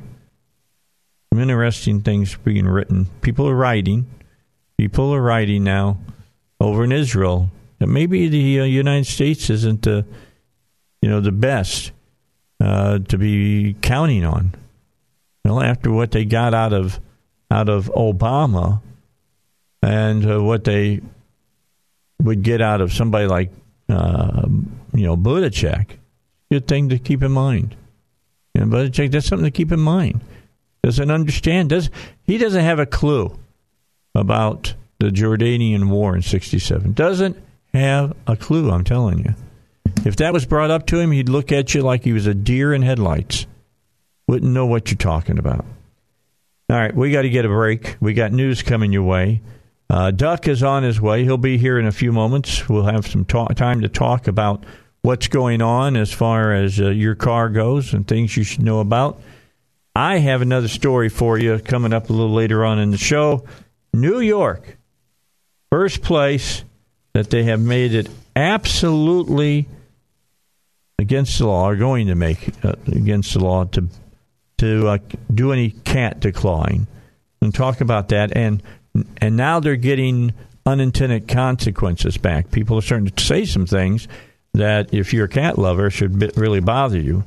New research from scientists at the University of California says that the previous estimates of how many habitable planets exist in outer space hugely exaggerated. I thought scientists were always right, that they never had to change their mind. And a Republican governor has signed an extreme abortion till birth bill into law in Vermont. That would be Governor Phil Scott. Should be ashamed of himself. Got all that to talk about before we get to 6 o'clock. Stick around. More coming your way here on the Dave Elswick Show. All right, back on the Dave Elswick Show. Guess who's here? Hey, how y'all doing this, this afternoon? You know that that voice. That's that's of course Duck. Now I want to tell you something that's exciting that's going to happen. I, I, got this worked out over at uh, the Travelers. They wanted Duck to come out and throw the first pitch Saturday night. And you I, wouldn't, and I got you wouldn't want to see a grand man, a grown man laying on the ground crying. and so he says, "I can't do it." But Russell would love to do it. That's his son. Yes, he and, played baseball. So. Yeah, so I called. Uh, I called up Lance over there, and Lance is going to be on Friday, by the way, at three thirty with us, talk some travelers. And I said, "Hey, Russell would love to throw the first pitch out." He said, "Sounds great." So I just sent the. What time is it? Do you know? Probably seven o'clock. Okay, pitch. that's what I was. Is that about right? Usually, uh, Russ, first pitch is usually about seven. Oh no, he says no. What is it? Over at Travs. Uh, it's probably a 7-10 first pitch tonight. Okay, well, I'm I'm looking at this weekend, but Russell Godsey's going to throw out the first pitch on Saturday. So, Dave, I'll have to go look at the at the website to see what time the first pitch is. How okay. did how did their car show turn out? It went good. Did it? Yeah. You were there. No, I'm, I'm, talking about I'm talking about the one over at Dickey-Stephens Park. Oh, evidently they're going to have quite a few people there. Okay, is it this weekend? This coming yes. weekend? Okay, yes. If you want to go, I'll over, be there. I'll be there, but uh, you know, uh, there's no way I if I rear back and throw that ball. Yeah. And when shoulder come out, and you seen a grown man laying on the ground crying, Here's You know, what I'm going to do. It wouldn't. It wouldn't be very pretty. I'm going to let. The let- uh, Grand Slam Autorama car show is this Saturday. that's by the correct. way. Okay. Yeah. So I'll get a hold of Lance and tell him that you will be there. Yeah, I'll be. Me and Teresa will be there. We'll, Okay. And that we was going walk, anyway. You're going to walk around, take a look at the cars and all Yeah. of that. I'll find out where you need to meet them, and that Russell Yeah. throws out the first thing. Yeah. I cannot because I've got people Six coming. ten first pitch. First si- six. Okay, so that tells you it'd be around five forty-five or so. Yeah. Anyway, because I've done that a couple times. Bottom line is is that uh, I got my kids. Of course, are spread all over Texas and Oklahoma, so they're they're coming in Saturday because what's Sunday? Mine and your day. Father's Day. You got it. All right, and Mine asked me last night. Was laying in bed. She was taking her blood pressure and mine. She said, "What do you want for Father's Day?" I said, "Nothing. Just I wanted to be left alone." yeah, well, we're going to go out and eat steak. Oh, we'll probably go eat. Mine, you know, eat I mean, she stuff. wanted to know where to went. So, whoever whoever is going to be the lucky restaurant, uh, there'll be me. Let's see, me, Linda, two, Jennifer, uh, four, five, six, seven, eight, nine, thirteen to sixteen of us. There'll be about eight of us, eight or nine of us. So, Somebody's going to get a good tip, yep. But, uh, but guess who's not paying it? wait a minute. That's right, me. I'm not paying I get it. cheated. I get cheated. I wind up paying. no, really. Oh yeah, I get cheated. You're da- your dad, but you you got it. I get cheated. I, I'm I'm dead, but I had to pay. Okay. But that's okay. I, I'm I'm fine with it. It's it's fine. I get texts from my wife when I'm on the air. I just got one. This is this is great. Says uh, says Linda quote. I figured out how to get Amazon back on the TV. Yay for me! we couldn't figure out what happened. I I went to you know I just got my controller. I got a smart TV. It had Amazon, had Netflix, all of them already loaded. And I just push Amazon and it pops up, and I've got Prime, and so I can watch their shows. Well, all of a sudden, we couldn't get it on. Well, that's kind of like Me TV. You know, I, I like Me TV because I like all the, the older shows. Yeah. Direct dropped them. Did they really? They're feuding over price. Oh, that yeah. So it was on that. Direct was on forty nine, I think it was, and and when you punch up forty nine, it comes up and said they're temporary off air. Been off now for about three weeks. So Okay. so Dave. I don't know anything about that one. So speaking of baseball, what do you think about the Razorbacks? Oh, I was, dude, I was so excited. I was listening to the game. I was uh, too. Monday, and I got to tell you, Phil Elson was so fun to listen to. Him, him, and Bubba both. Yeah, as that all ended on Monday. so now we know first game Saturday. Yep. Florida State. Yep. I, I'm got to tell you, if if the Razorbacks keep their mental, their focus To keep their head in the on game. the, on the game, I don't know of any other team in the World Series this year that can challenge them that well. Well, I think I was looking at the the bookies things yesterday on my. It come up on my phone. And I think they're three to one to win it all. Yeah, they should. I mean, they got a great team. I mean, they You have know, a very good team. Who who knew Dave had these guys sitting there waiting to take over? Nobody except him. Yeah, who knew that? Because you know he was picked to finish fourth or fifth this year. So who knew what was going to go down? And I bet nobody but him and some of the coaches. Here's the other key: Who knew that the SEC was going to have half the teams in the College World Series? Exactly. I mean, there's an ACC team that's Florida State. Yep. They're in it. Uh, you've got Michigan, Yep. Big Ten. Yeah, they're picked fifteen to one to win. Yeah, and uh, you know, there's a couple other other teams, but you know, I mean, you're looking. But here's the thing that amazed me when I was growing up. Uh, when I was going to college, the place you wanted to go play baseball in college was out west. Oh, really? UCLA, USC. Well, there's Um, one that always won it back in them days. Yeah, so. well, that's because they played baseball year round out there. Oh, okay. You know, you you had uh, Cal Fullerton and Yeah. some of the other great schools out there. None of those schools made it this year. Nope. There's not a Western Well- school, I believe, in the World Series. Look who won it last year, Oregon. They didn't even get close They this year. They didn't get out of the regional. No, they didn't get close this year. They No. getting close to being there, and it's kind of amazing that uh, we, you know, everybody was hollering we was going to be fourth or fifth in the lead, and what happened? Well, here's what they don't take into consideration: Dave Van Horn. He is he is a heck of a coach. He's a great coach. I mean, he I don't know how he can get it out of them kids, but you know, I mean, I've never met the man, so I, you know, I don't know. You know, I don't know if he hollers and screams, but when they're playing From ball, what I understand, doesn't do much of that. when they're playing ball, you don't never see him. Well, now if he gets a bad call, he'll get upset. But it, upset at one of the players, you very seldom see him do that. Here's what he knows. He, I've heard him say it before. He's absolutely right. Baseball is the only sport that if you if you succeed, you know, three out of ten times, you're a huge hero. Exactly. If you hit 300 in Mhm. baseball, everybody talks about how great of a hitter you are. I mean, we haven't had a 400 hitter since uh, Ted Williams Yep. in the 50s. Okay, so here's you think about that. You fail twice as much as you succeed, but Yeah. you got to keep your head in the game. Well, you know, you just look at Arkansas, how many seniors they lost last year, and how many players went to the pros last year. And we're taking a team that basically don't have but a couple, three players from last year. And they look sharp. How about? I know that uh, the kid that's their, their ace, the pitcher, and uh, I can't think of the other kid's name. Outfielder, I believe. Or two. There's only three remaining from like 2016, Mhm. and that was the first year in a long time that Arkansas had a losing record. Yeah. Now these same t- three Yeah. are on the team that is going to the World Series back twice. to back. Twice in a row.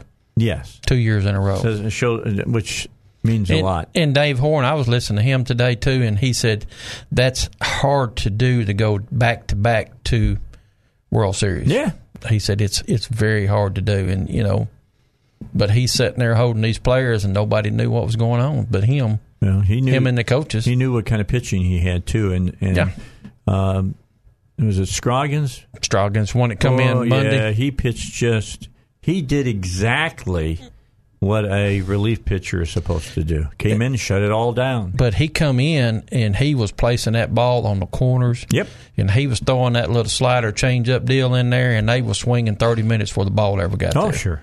I mean, he Yeah, he he, was had on. it down. Yeah, he, He he was was, on. on. And then our key. closer come in, Cronin, and is all over with. Can you imagine you, you have a junk pitcher throwing to you for about four innings, which means a lot of off speed stuff. Yeah. And then Cronin comes in. He's throwing 97 to 99 miles an hour. He's throwing nothing but smoke at you. Yeah, He- he's, rearing throwing back, like- chunking it. He's throwing like what uh, uh, I'm trying to think now. Who was the the, the, the catcher that said that uh, the great pitcher uh, back in the day? He said his fastball trying to hit- his fast. Yogi Berra was talking about Bob Feller. Mhm. Said hitting a fastball from Bob Feller and trying to hit it was like trying to hit an aspirin coming at you, dissolving, dissolving. All but right. but That's he is he threw. is good though. I mean, just think of how far he's going to go now. Well, he should. I mean, um, the draft is already happening. I'm Yep. sure. Was he drafted? I think he was, but I'm not 100 percent sure because I didn't keep up with it very yeah, much. I haven't kept up close to it. I was kind of sad about uh, UCLA not getting to the World Series because I wanted to see this kid under pressure a little bit. Their shortstop, Mhm. uh, he was the number one draft pick of the Cubs. Yeah. So I wanted to see him under pressure some because I, I understand that he's just an incredible ball player. I would have liked to see him play a little bit. So Dave, or if you going towards Benton, Bad out there. when you get to the county line, be expecting the traffic to come to a halt. What happened? Right there at the Saline River Bridge, they've got a uh, Oh, no. concrete truck turn bottom side up in the Oh median. no! They have got the lanes back open because I was out there right before I headed up here. They have got the lanes open, but it was shut down for so long that the traffic is backed up way past county line. I mean, it is moving, but How far going- is the Saline River Bridge from? With the Saline Bri- River? uh, is, that, Benton? that the one fourteen or the one? Let's see. no, Saline River's at the one fifteen, and you're going all the way back to like the 132, 130. Oh, 15 you know, miles. Yeah, it, it was backed up, you know, and but they do have the right lane, the the westbound lane open, but it's just going to be slow. So just get comfortable. And the, and the westbound, I mean, the If eastbound don't- lane how ain't about much better. This? If you don't have to go that way, don't. Yeah, go a different direction if you can because Figure some is way bad. going around it. It is bad, and so. And another thing, Dave, too, if you Yeah. don't want a diesel pickup, make sure you put diesel in it. All right, let's talk about that when we come back. Okay. All right, we'll do that. That just makes sense. You got a di- Does that make sense to you, Russ? If you got a diesel pickup, might be a good idea that you make sure you put diesel in it. I was going to put ethanol in mine. I, I Yours had will be running about as good as the person he'll be talking about when we come back here on the Dave Elswick Show. Hold on. Here we go. All right, back with you here on the Dave Elswick Show. Ducks here. All right, now you said you're talking about truck driver put gasoline in his truck. Ford pickup. These are Ford pickups. Okay, doesn't work real well. No, sir, it don't. And if you in these trucks nowadays, if you do fill them up with gasoline, do not drive them. You're going to you could mess up somewhere from three thousand dollars to ten thousand dollars. All right, which means you could screw it up completely Badly. to the point that you got to have what a whole new engine. No, you just well, I mean, if you drove it long enough, yeah, it could melt the pistons down. But most time- Melt a piston? oh yeah. Oh my god! If I can think about, it, I got one that's melted. I'll bring it to you so you can see it. You know, keep it for next year for the uh, trophy for the rat rod. Well, I've got plenty of them, but you know, Dave, I'm always talking about fuel system, the high pressure pump going down, filling it full of metal. Right. I had one the other day, so I saved all the pieces, and I'm I'm uh, I've got it all mounted together, and I'm gonna mount it on a board and hang it on my wall. So when a customer come in, I can say, "This is what you earned. Yeah, this is This what is happened. this is what's happened when when it when the fuel pump goes down."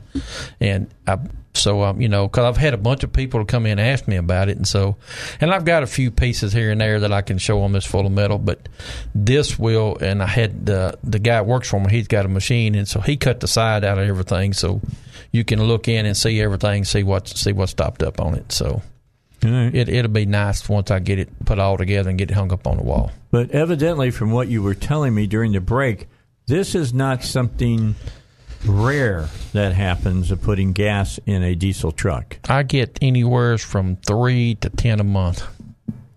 Wow. As I told you while Now. I'll be honest. I almost put diesel in my car one time because I wasn't paying real good attention, and I and I didn't realize I grabbed the pump with the green handle But nowadays, you can't put diesel into a gas burner. because it's too big. Yeah, the, the, they made the nozzles bigger where it won't go down into it, but you Okay. can put gasoline into a diesel Right. Because it's small enough and you can poke it down in the hole and squeeze the trigger. And But, you know, and most of the time, it's somebody that they've loaned it to that's driving it.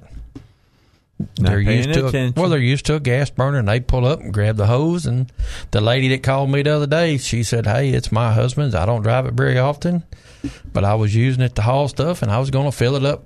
And she did. She put, uh, what she tell me, thirty-one gallons of gasoline in it. Well, you lost the thirty-one dollars or more for your thir- your your, th- your your gas, but on top of it, if you ran it, now you got all kinds of other problems. It can be anywhere from three to ten thousand dollars, oh my gosh! and that's just on the fuel system. They don't include if it melts a piston down, like man you was just talking. Right. You know, it it's it's can get bad expensive. All right. So, what was it? Monday that you called your son Monday. Russell and you told him, "Hey, don't start that that uh, you know diesel pickup out there."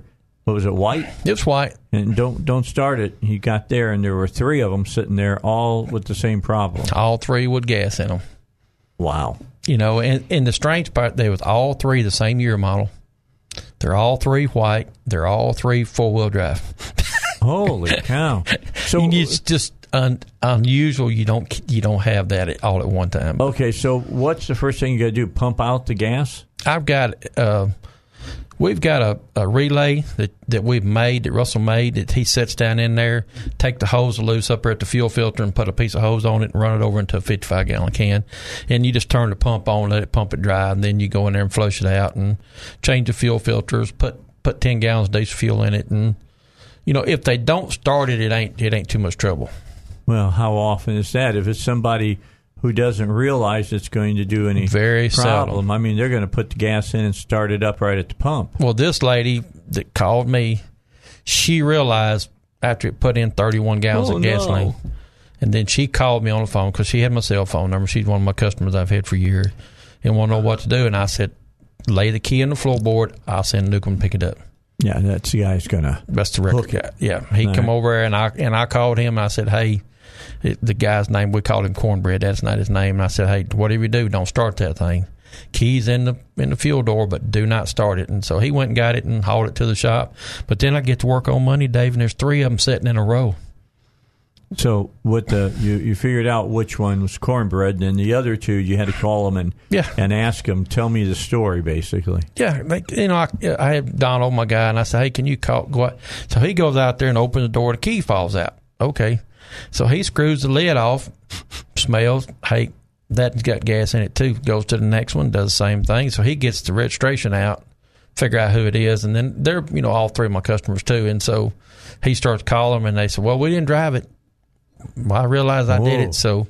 But all three of them, we just cleaned Lucky. it. We pumped it out dry, cleaned the tank, put ten gallons of fuel in it, and changed all the filters. And told them put the nine one one. You know the not the bottle Yeah, nine you talked about. I put we put about five or six ounces of that in there. Then tell them when you pick it up, go straight and fill it.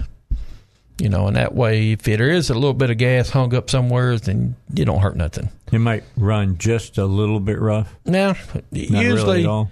we get probably ninety five percent of the gas out. You know, there's no way to get it all out because the tank's got little crevices that it can stick in. But if you get ninety five percent out and you go fill it up with diesel fuel, you're not gonna have no problem. All right.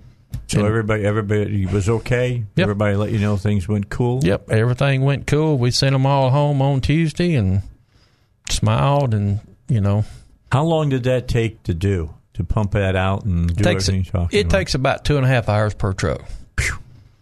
It's a lot of work. Time it's all said and done, they'll spend four hundred dollars. Okay, that's Time better I buy having the to buy a brand new truck. Yeah, or buy a motor that's that's nineteen thousand dollars. Yeah, I mean, bottom line. All right, when we come back, Duck and I will continue talking about cars, maybe even baseball. You never know.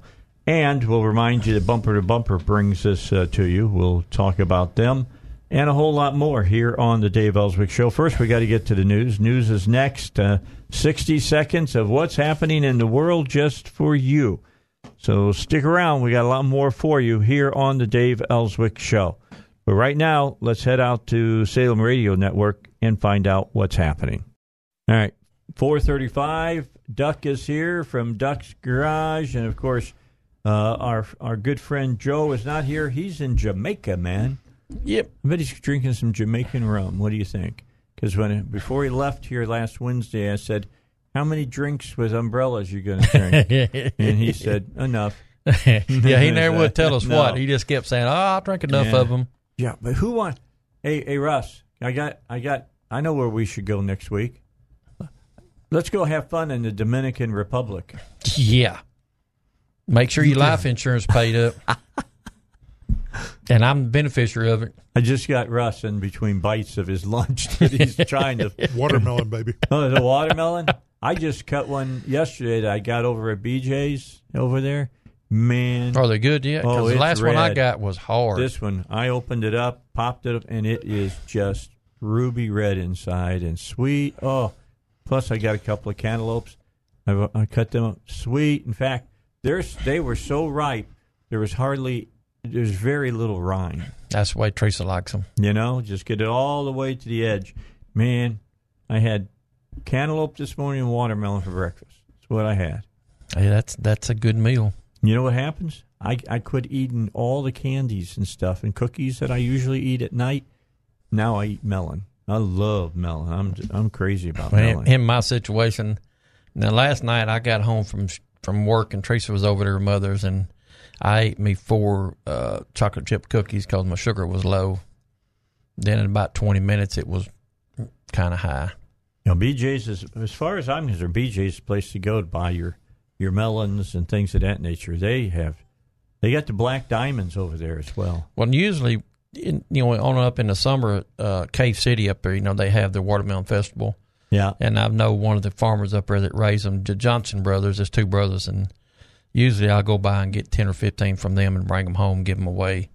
They are keep me in mind. I will. They are real sweet. I mean, they're some of the better. Oh yeah, I like them better than They're- ones from down Hope. And Hope, really, you like them better than Hope? Yep.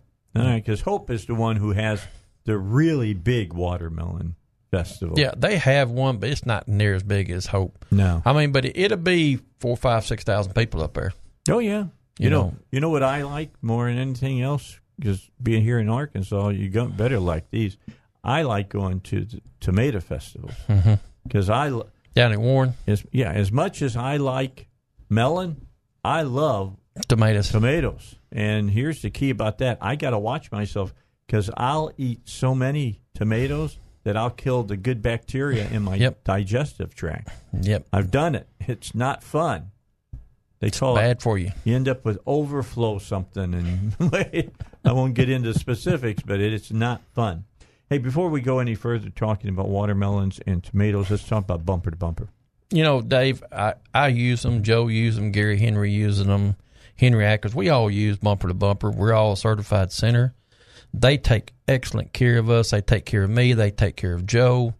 Uh, you know, they take care of all of us. Tom Barkley up at Greenbrier, you know, if we need something, Jerry Rocher, we call him. He handles it. I mean, you know, if we got, you know, we need something done, I buy from a from a independent guy, a jobber, and I have I get the same quality parts that Joe or anybody else gets. right They're good people. They take excellent care. They got Motorcraft. They got AC Delco.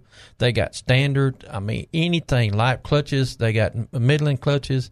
They also have air compressor for big trucks. You know, they have airbags for big trucks. They're just super nice people. They got a warehouse over here off of Roosevelt Road. just really quick to the uh, uh, restaurant out there i'm trying to think uh, what what's the place to eat out there that i like Homers. homers yeah Yeah, right before you get to Homer, you make a right and go down across train track, and that's all theirs. Uh, they're just the Fletchers. They're just super people. You know, Davis. We had car show. You know, Saturday, and and by the way, we raised. I think Jerry told me a little over forty three hundred dollars good for that's the Ronald double McDonald what House. we had been doing. Yes, sir. They raised over six sixteen hundred and eighty nine dollars, I think it was, for the TV raffle and donation. It was five hundred eighty five dollars. Just people donated.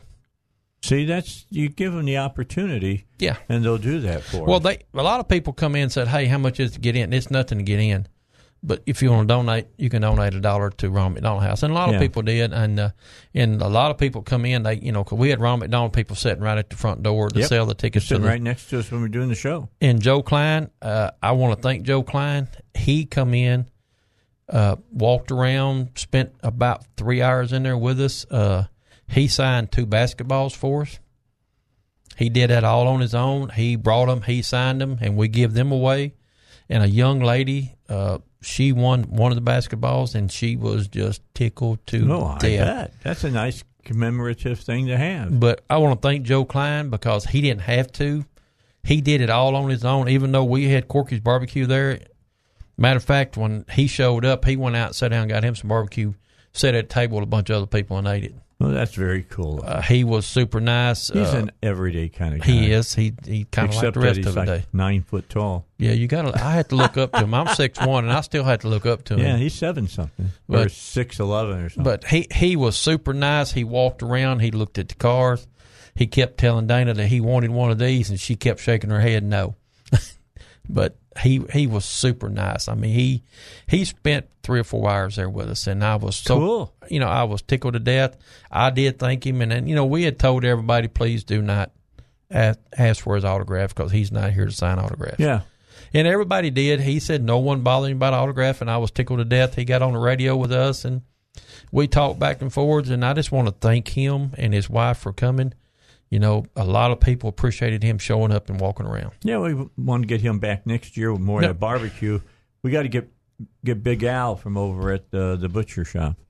Yeah. to bring his pizza truck over.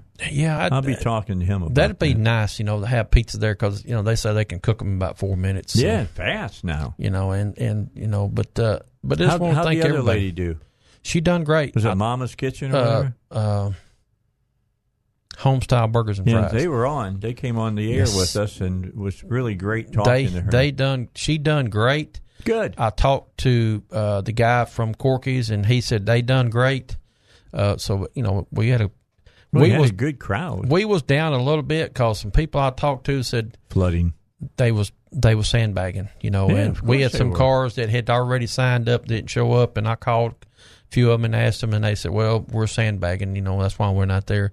And I can understand, you know, I can understand, but we just want to thank everybody at City of Conway because you know they let us move into their town and put our show on at the Expo Center, and we they done a wonderful job. Goes well. Goes real. But think about this. Whenever you go to a certified service center from bumper to bumper, you get those great bumper to bumper parts. Two years, 24,000 miles, or if you use their credit card, three years, 36,000 miles. Yes, sir. On the uh, on the warranty, and that makes it well worth. And that's anywhere into the United States. Yeah, anywhere because they're all over the United You States. You just dial eight hundred number, and they'll take care of you. I got you. All right, before we go, let me remind you about Dwayne Smith's Insurance Agency. Uh, they're an all state uh, insurance agency, and they will help you out. They'll take care of you, whether it's for motorcycle insurance, uh, boat insurance, house insurance, you know, looking for, uh, you know, health or life insurance. They can help you. What you do need to do, here's all you got to do call them 501 819 0373. 501 819 0373. And ask uh, to set up an appointment and bring all of your insurance in and show it to them and let Dwayne Smith or one of his professionals sit down with you and show you how much money they can save you or how much extra coverage they can give you for the money you're spending. You'll do that by visiting them at their location, 3920 East Kiehl Avenue in Sherwood. That's Dwayne Smith Insurance Agency, an all state insurance uh, agency business at 3920 East Kiehl Avenue in Sherwood. Are you there? Fellas, uh, yeah, no, I'm here. Sorry, I just uh, was getting a little uh, noise in the background. That's there, okay. throwing Me off a bit. Um, yeah, I go by. You can call me Doc. By the way, my friends call me Doc Grain. So Okay. uh, I like those cardboard cutouts you got there. My We'll let him go. This guy's called in a few times. The only thing I can say about somebody who calls in like this, they waste our time and they waste my listeners' time. Yes. Go waste somebody else's time. You don't have anything better to do. Yeah. You know, go find something else to do. That's the bottom line. So Yeah. you, you, you succeeded in getting getting on the air. So Yeah. You made congratulations. Yeah. So anyway, We'll move on from him. Yeah, we we don't need to talk about him. Yeah, I'm but, done. But there again, Dave, you know, it's it's summertime. School's out. People get people getting ready to go on vacation. during the break about vacation. Yep. As as we're speaking about this. Before you head out, if you're going like Dave's going to Panama City, you know there's a lot of people going all over. Me and him was talking. We're talking about going up to Kentucky, up to Daniel Boone. Great uh, place to go. uh, and staying up there a few weeks, you You know, a few it. days. But uh, before you go, make sure you have your vehicle checked. You Yeah, know, go over that take- with everybody. Just take take it to one of us certified centers and just say, "Hey, look, I'm going to Florida, 600 mile drive down there, and you know, 600 mile back. I'm gonna be down there for a week." And just drop it off one day. Say, "Hey, can you go over it, look at it, check my tires, check my brakes, check all my hoses, my belts. You know, just give it a good looking over, and whatever it needs to be done, we will tell you what it needs, so you can have a trip down there without any problems, and your family can have a wonderful time. Dave, I mean that's yeah, better to go enjoy your vacation. I you have know, been broke you're down at, in Florida. not sitting on the side of the road. I have been broke down in Florida for. I spent an extra four days in Florida on a brand new Chrysler Town and Country that she had, and they had left one of the bolts out of the AC compressor when they built it. No, no. Compressor cycled on, broke all the ears off of it, and the front timing cover.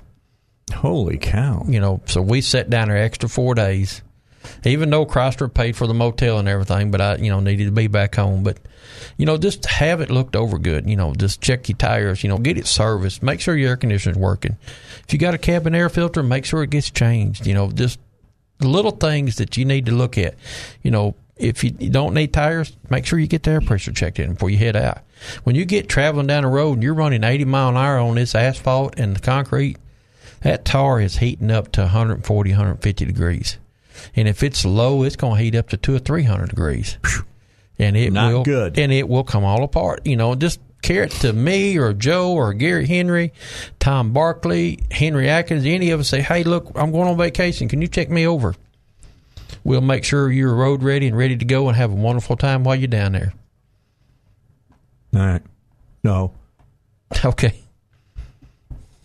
Uh, it, okay. Um, I'm going to take your word of it. All right. Hello. All right. You're up. What's your What's your question? You should try having sex with the cardboard cutout. There we go. there you go. That's okay. That's okay. That's don't all- worry, Russ. Don't worry about it. That's all right. We're we're don't worry fine. about it.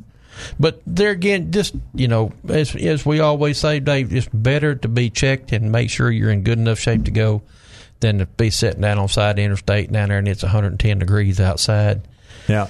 And you got your kids and your wife with you, and it's dangerous for anybody to be out on side of the road. Just come by one of us and we will check you. Bumper to bumper, good people. If we do put a part on, you get down Florida, have trouble, dial a 800 number and they'll take care of you. Yeah.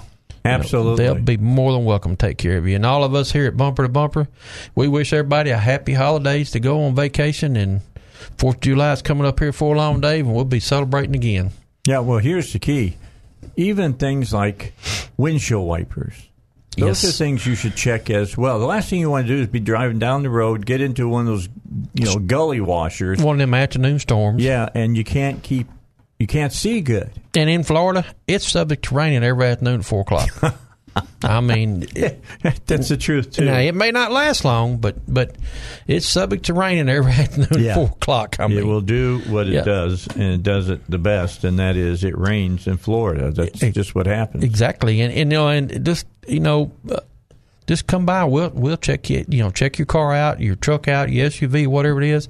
Make sure that you're ready to go, and you won't have no problem. Okay, so since you're thinking about going through Kentucky, Yes. right, let me make some suggestions. Okay.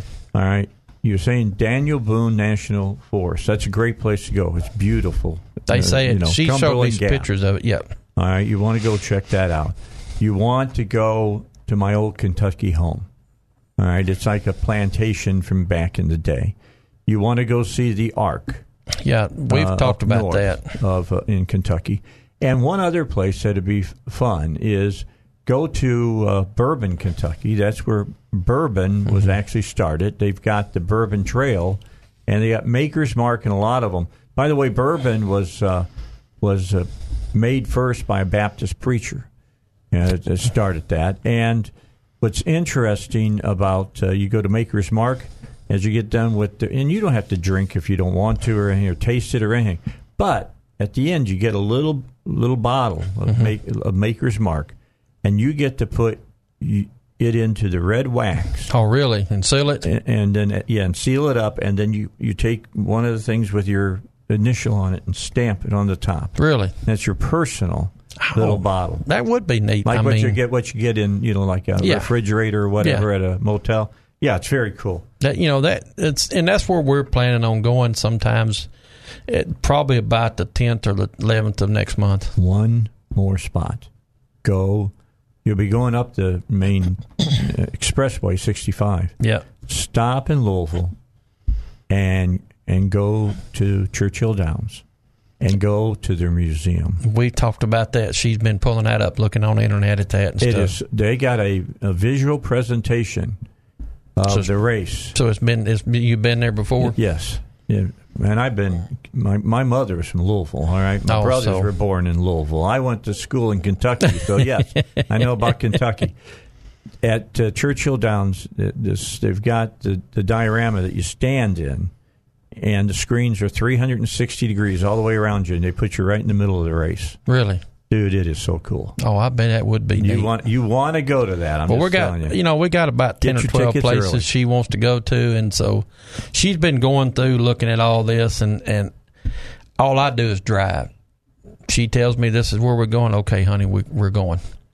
You know, and uh, that's cool. You'll like it. I'm just telling So, you, a you know, lot of great things. Go she- go to KFC too. That's when Kentucky Fried Chicken Yep. started in Louisville. So- Might as well go there too. so, but we're gonna, you know, just take couple weeks and just go traveling and looking, and probably wind up over on the East Coast somewhere before we stop to turn around and head back home. But One last place. we'll have a good time. He's saying, he's saying I should never have started him on this. Go to Fort Knox.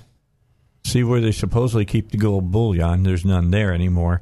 But go to Can you go in it and look at it? no. Go you can go around. Go it. just go around it, see go around the fence. And while you're there, on the base, go see uh, George Patton Museum. Like I say, she's been she's got a whole list of stuff she wants to go do. So I told It's her a lot. Of, it's a state that's got a lot to see. It's a lot of fun. you know, Have a good time. It's kind of like when you get out in Colorado and you go up into Montana. Yeah. You know, you go up into South Dakota. There's so much to see. When I mean, you, your head gets tired of spinning and looking back and forward. Looking, you know, we was the only thing I didn't see the whole time we was gone last year. I did not see no buffalo. Really? Yep. Did The- you stop at Custer National Forest? That's where and we they didn't have any. They she said they was all down in the valleys. Where it was cool. Yeah, and so well, it was a storm coming through, Ah. and she said that because the lady that the lady sent us on a getting trail. down. She said, "Go on this trail, and I promise you, you can see some." So we went on the trail. It's about twenty five miles long, and it and it drops you out over at the monuments where you can go up and see all the presidents. And Right. but when we come back, she said, "Well, did y'all see any?" I said, "No, I said, we didn't see none." And she was talking to another guy, and he said, "No, they're down in the valleys." Yeah, they're hunkering down. Yeah, the storm was coming through, and they had moved down in the valleys. But we had it was wonderful though. Go go back during the fall, and go when they have their buffalo uh, stampede. Yeah, we went. Wow, We was going thousand to heads. uh, where they have Frontier Days. There, I can't remember. yeah, I know what you're talking about. But we was going into there, and I kept telling Teresa all the way down this road. I said, Boy, "We must have a bunch of cars for a sale here because they're sitting all out in the fields." And I finally realized, wait a minute, this is Frontier Days. I, Yeah. I finally seen the sign said, "If you want to go to Frontier Day, park here, and they'll take you in a bus." But we went to that and spent a day there looking around. We had It's a good time fun. there. It was, it was, it was a lot of people You're there. doing what I like to do. That's part of the country I love. And if you've never been out there, you need to go, and you'll find out if you go to Montana why they call it Big Sky Country. they ain't got no trees. Yeah, you can't. I'm just telling you, the sky looks like it goes forever. And Dave, you can be riding. And we rode one one day. We was in Montana, and we rode for three hours before I seen another vehicle. That's correct. You know, and you have no cell phone service. Nope. I mean, when you start over in the, you know, going across over, Perfect place to go for a vacation. It is. we had a wonderful you. time. All right. Thanks everyone. Thank you, Thanks Duck. Bumper to Bumper for sponsoring Go us, see. Duck. Go see Duck and uh, Russell this Saturday out at Dickey-Stephens ballpark. Park. Yeah, absolutely. Thank All you, right. Dave. I'll see you Saturday morning. Okay, see you early. All right. Bye bye. Back in a moment. All right, back. Dave Elswick Show. Final hour of a Wednesday show. Course, uh, it's Wednesday. It means it's hump day, middle of the weekday, over the hill day, closer to Friday than we were on Monday. And that, of course, is a very, very good thing. So keep that uh, in mind. Hey, before I really get into this hour, let me remind you that tomorrow is the last of uh, these presentations that uh, David Lucas is going to be doing. And if you'd like to go to it, you need to call 501 653 6690. That's 501 653 6690. It's 20 bucks, and it could end up saving you tens of thousands, if not hundreds of thousands of dollars over uh, your time of uh, uh, retirement. I mean, you can learn to save yourself a whole lot of money dealing with your Social Security and, and all the rest. 501 653 6690. One more time 501 653 6690. Uh, Don't miss it tomorrow night, 6. You want to you want to go to it. All right, so here we are in the last hour. I wanted to bring up a couple of uh, last um, stories for you today. You know, we always talk about laws that are passed that have unintended uh, consequences. that what they tried to do might have been a good thing, but when all said and done, turns out to be a bad thing. The story uh, that was out on the Washington Post, and, he- and here's what it says New York is now one signature away, just the governor's signature, from becoming the first state in the country to ban cat declawing. A practice, advocates say, serves no benefits to felines and is done typically out of convenience. How surprising that it would be New York. I mean, New York is the one that just, uh, until Vermont and Virginia, uh, had the most liberal abortion law in the country. Basically, from uh, you know the beginning to the to the end is, is what they're they'll tell you that you can do that that you can have abortions up until until birth, but now they're worried more about cats being declawed. The bill, which passed by a wide margin in the state's majority Democrat Assembly and Senate, would impose a $1,000 fine on veterinarians who perform the procedure for non medical purposes. That means pet owners in the state would no longer be able to have their cats declawed for cosmetic, aesthetic, and other ostensible reasons. One of several lawmakers to champion the measure, Assemblywoman Linda Rosenthal, who's a Democrat from Manhattan, was visibly jubilant after the vote. She has previously railed against decline and condemned its invasive nature in a statement. Quote, it's not like getting a mani or a pedi, she said. It's a brutal surgical procedure.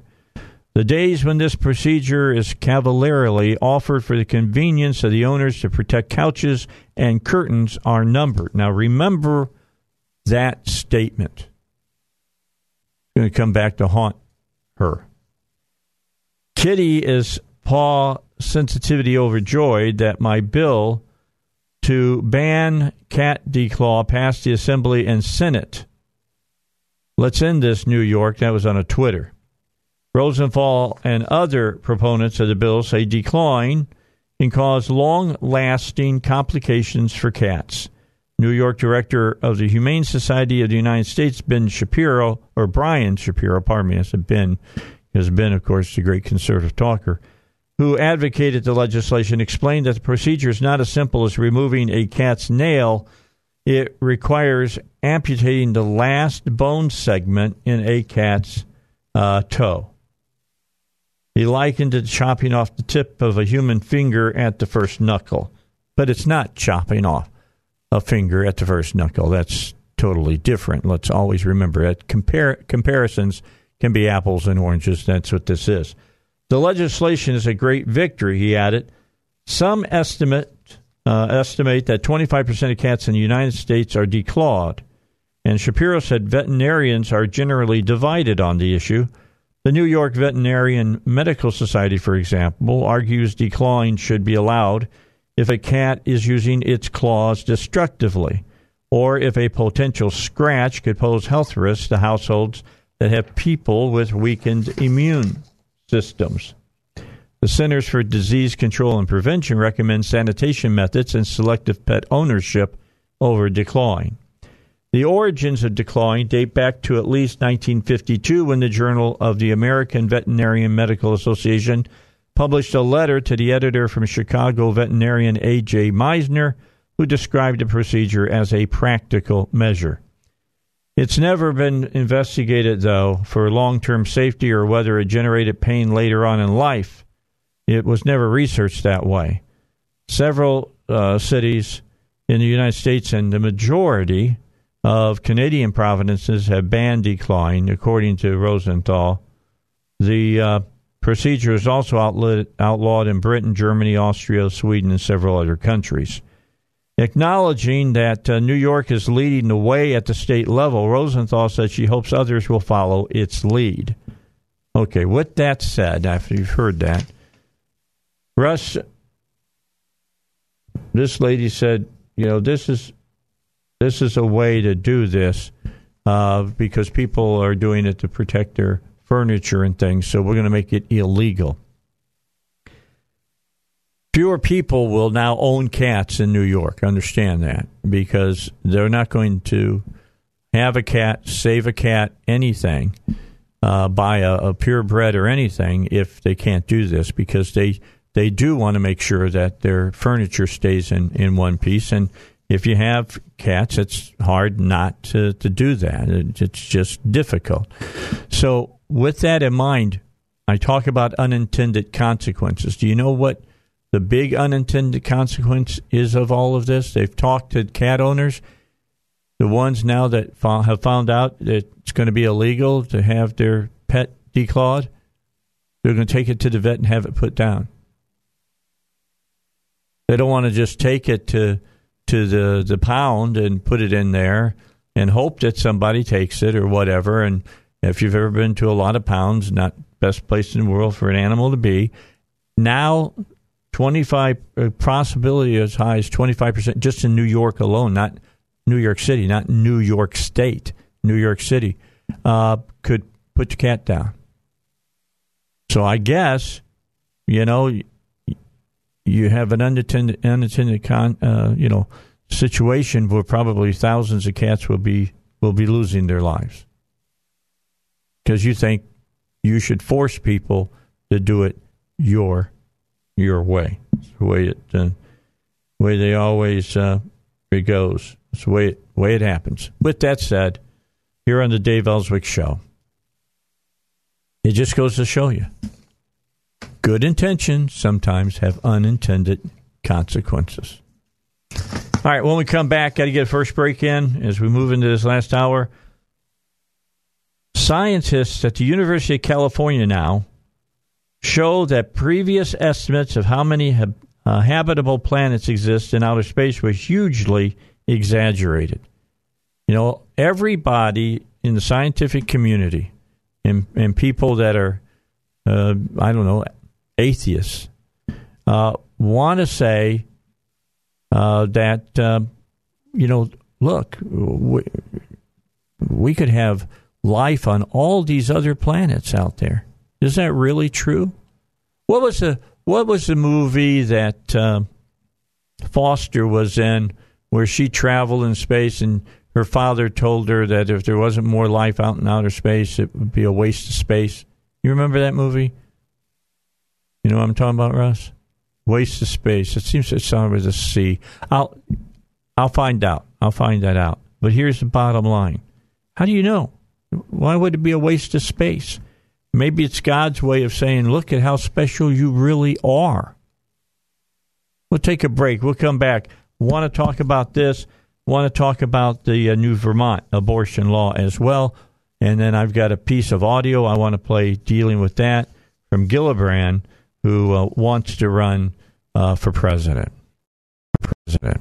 All right, back with you, Dave Elswick Show. You know, like uh, I said, in a lot of these uh, science, if you ever watch science TV, I, I, watch it and laugh a lot of times just because it's so ridiculous. Some of these science. Let me let me give you a good example. Last night I came across. I was looking at it, and they, you know, they don't have any kind of uh, terraforming technology. Terraforming is where you go into a planet and you make it Earth like by changing it. And uh, they were talking about this last night uh, on uh, the Science Channel, and they were talking about it uh, about um, using it uh, on Mars. On Mars, okay? And they said they said, well, well, what we can do is that we can just turn around and we can change uh, Mars and and if we uh, increase thicken up the atmosphere and yada yada. I mean, they're just going on and on. Now, this is called the Science Channel. It's supposed to deal with science fact, and this whole segment that they did about Mars was nothing more than science fiction. Here's what they said, Russ. Are you ready for this one? They said we can ter- uh, uh, terraform Mars, but it will take centuries. Centuries. Their words, not mine. It will take centuries. We then they come up with, and this is why I said science fiction, not science facts. They said we don't have the technology yet, but one day we will. Yeah, like uh, in the Star Go back Trek and keep movie. watching Star Trek movies. You'll get there. It's good. Is Spock's body on on Mars as well? I don't know. Anyway, I just I started laughing. So you got all these scientists that just are hoping beyond hope that they're going to find life on uh, you know on some alien planet or something, and they talk about well, we may have found a one cell amoeba. You know, they, they they did that a few years ago, and we have found life on uh, uh, Mars. They won't even call what's in a mother's womb life, and it looks like a human, acts like a human, it's going to be a human. They find one cell on Mars, and they want to call that life. Anyway, new research from scientists at the University of California shows that previous estimates of how many habitable planets exist in outer space were hugely exaggerated. The researchers, uh, researchers assert that many planets uh, that have, be reg- been regarded as habitable are, in fact, and I quote them, not me, quote them, dead planets enveloped with toxic gas. Lead scientist Professor Timothy Lyons. Yes, Contact was the name of the movie with Jodie Foster. Just breaking in on my thought there. That was what we were trying to think of. Uh, in there's a, if there's not more life in the galaxy, there's a lot of, of wasted space.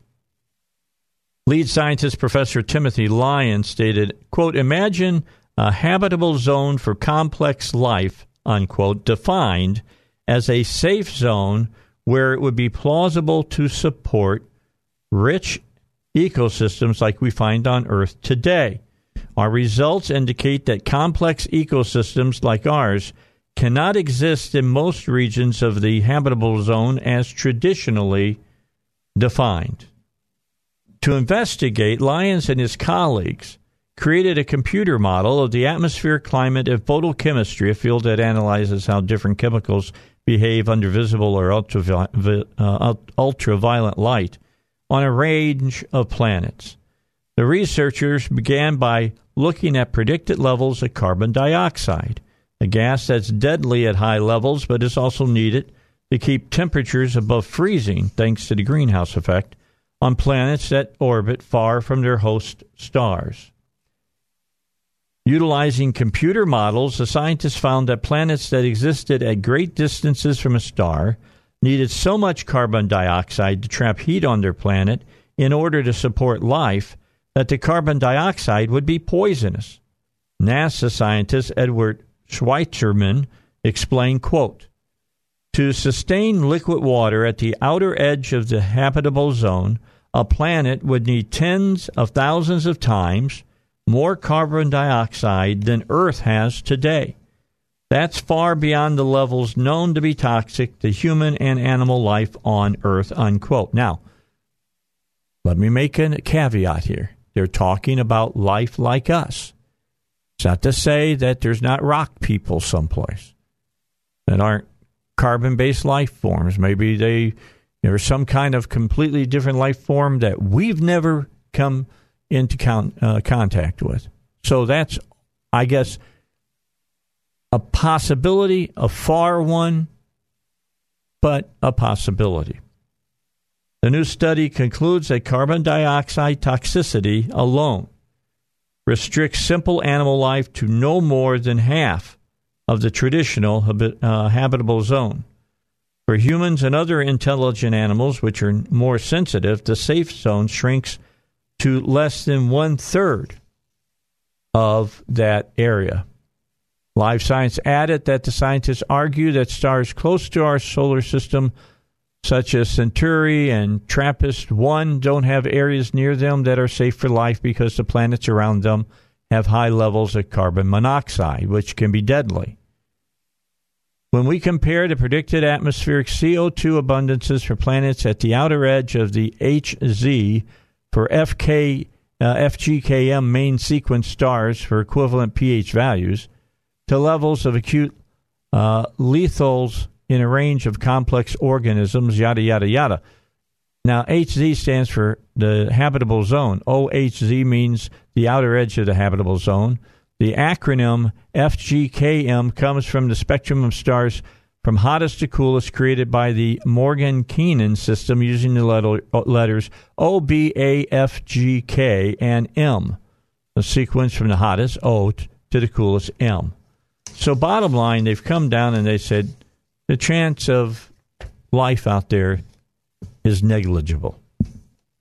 Negligible, their word, not mine. I know that just bums out all kinds of people that read science fiction like I do.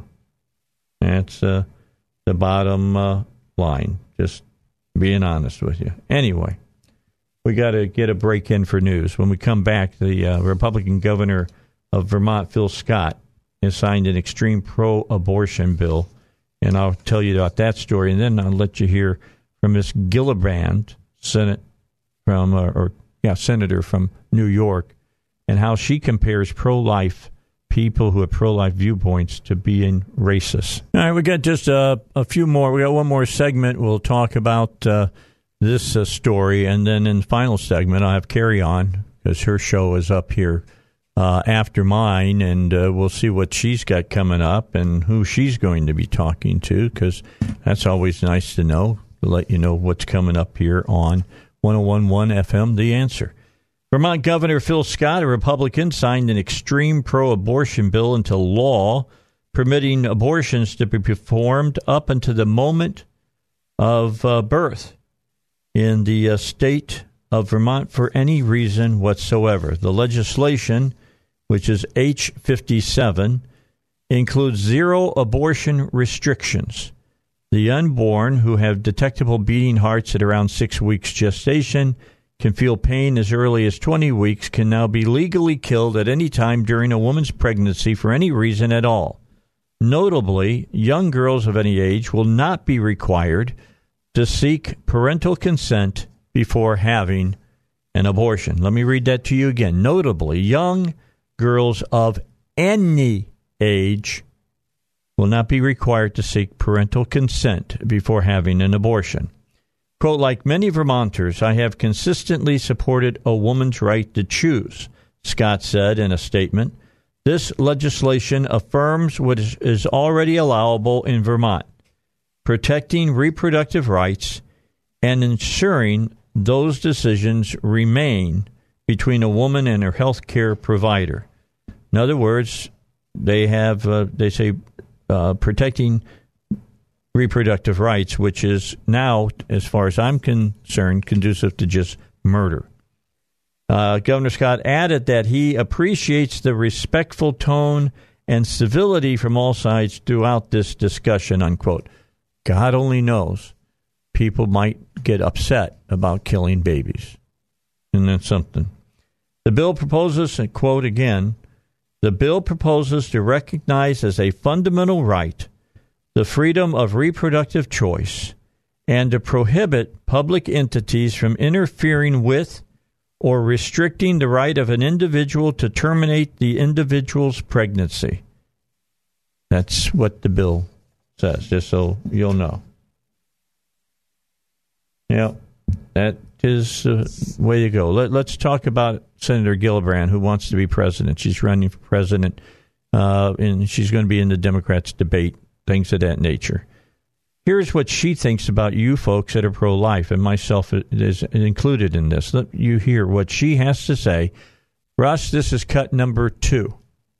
We're going to play cut number two. Here's Gillibrand and what she compares pro life viewpoints to.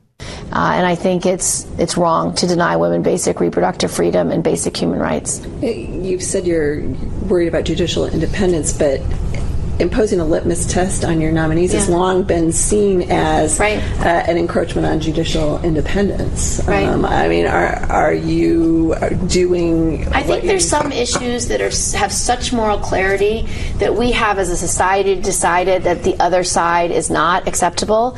Imagine saying um, that it's okay to appoint a judge who's racist or anti-Semitic or homophobic. Um, telling, uh, uh, asking someone to appoint someone who takes away basic human rights of any group of people in America. I think that we are we've we've I don't think those are political issues anymore. And we believe in this country in the separation of church and state. And I respect the rights of of every American to hold their religious beliefs true to themselves. But our country and our Constitution has always demanded that we have a separation of church and state. And all these efforts by President Trump and other ultra radical conservative judges and justices to impose their faith on Americans is contrary to our Constitution. And that, that's what this is. And so I believe that for all of these issues, um, they are not issues that there is a fair other side. There is no moral equivalency when you come to racism.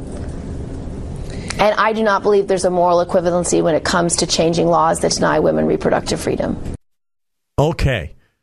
With that thought, do we still have uh, Sophie Lewis? Do we still have her? Okay. Now, there's no way for us to go back and just play the end of that, is it? We got to play the whole thing? Do we have to play Gillibrand? Do we have to play that whole thing?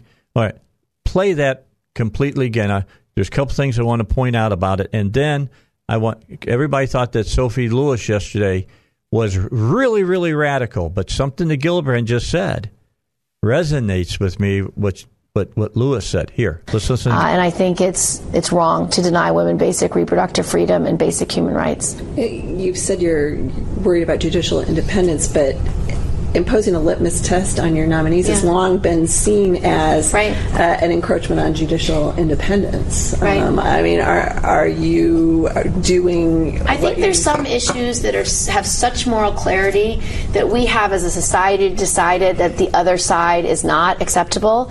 Imagine saying um, that it's okay to appoint a judge who's racist or anti-Semitic or homophobic. Um, telling, uh, uh, asking someone to appoint someone who takes away basic human rights of any group of people in America. I think that we are we've we've I don't think those are political issues anymore.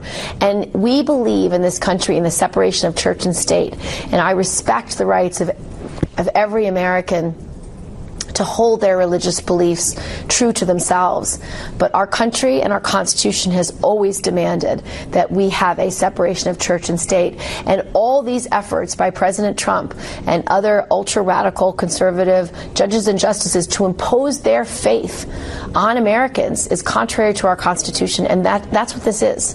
And so I believe that for all of these issues, um, they are not issues that there is a fair other side. There is no moral equivalency when you come to racism. And I do not believe there's a moral equivalency when it comes to changing laws that deny women reproductive freedom. All right. No other side than to allow unfettered abortion. That's what she just said, was it not? No other side. Let's go back and listen to, again, Sophie uh, Lewis, the feminist that we played yesterday and listen to where she says that she doesn't care where life begins, doesn't matter. It's about, you know, as she calls it, gestational work, and that uh, there is no other side to this issue, and we we can't give up on any of this. We can't we can't say you know what you're saying is uh, you know we can give some here or take some there. We got to be radical, radical. Here you go. Here's Lewis again. Listen up. We're facing a really terrifying attack on abortion in the US, where I live, in Northern Ireland, and elsewhere. In the past, the strategies that um, our side has tended to use have included a kind of uh, ceding of ground to our enemies. We uh, tend to say um, that abortion is indeed very bad, but, or we say, um, luckily, it's not killing. Luckily, it's just a healthcare right. We have very little to lose at the moment when it comes to abortion, and I'm interested in winning radically. Okay, stop right there. I'm interested in winning radically. All right. I'm I'm saying to you where we've been fighting this fight about abortion from the left is not right. It's not right. Here's her ideas. Listen up to the rest of this now. I wonder if we could think about defending abortion as a right to stop doing gestational work. Abortion is, in my opinion, um, and I recognize how controversial this is, um, a form of killing. It is a, a form of um, killing that uh, we need to be able to defend. All right, stop Um, there. All right, I need, am not she, interested- She says we got to be able to defend that. Is that what, not what Gillibrand is trying to do? Isn't that what she's trying to do? She says uh, the division of church and state. That is just so wrong in its interpretation of what the Constitution uh, made uh, meant, and, and even in the Constitution doesn't say that. That's what Jefferson said in the Danbury letter, uh, saying that there should no, not be a national church like the Church of England. Uh, if you know your history, you know that Jefferson didn't feel that way when it came to states. States had every reason to have a state religion. They had a state religion in Virginia, and he didn't have any problem with that. Uh, you got to understand it. We talked about this back in the uh, like the second hour maybe of the show today. You got to understand the context in which things are being looked at. Gillibrand is putting up a you know a false herring here. There's a straw man argument that does not even exist, and that she's uh, you know knocking down the straw man. You know, uh, can't have faith in this in this country. You can't use your faith to make law. Well, let me just say that if you didn't have that, there's we wouldn't have laws against stealing. We wouldn't have laws against murder. We wouldn't have laws against anything.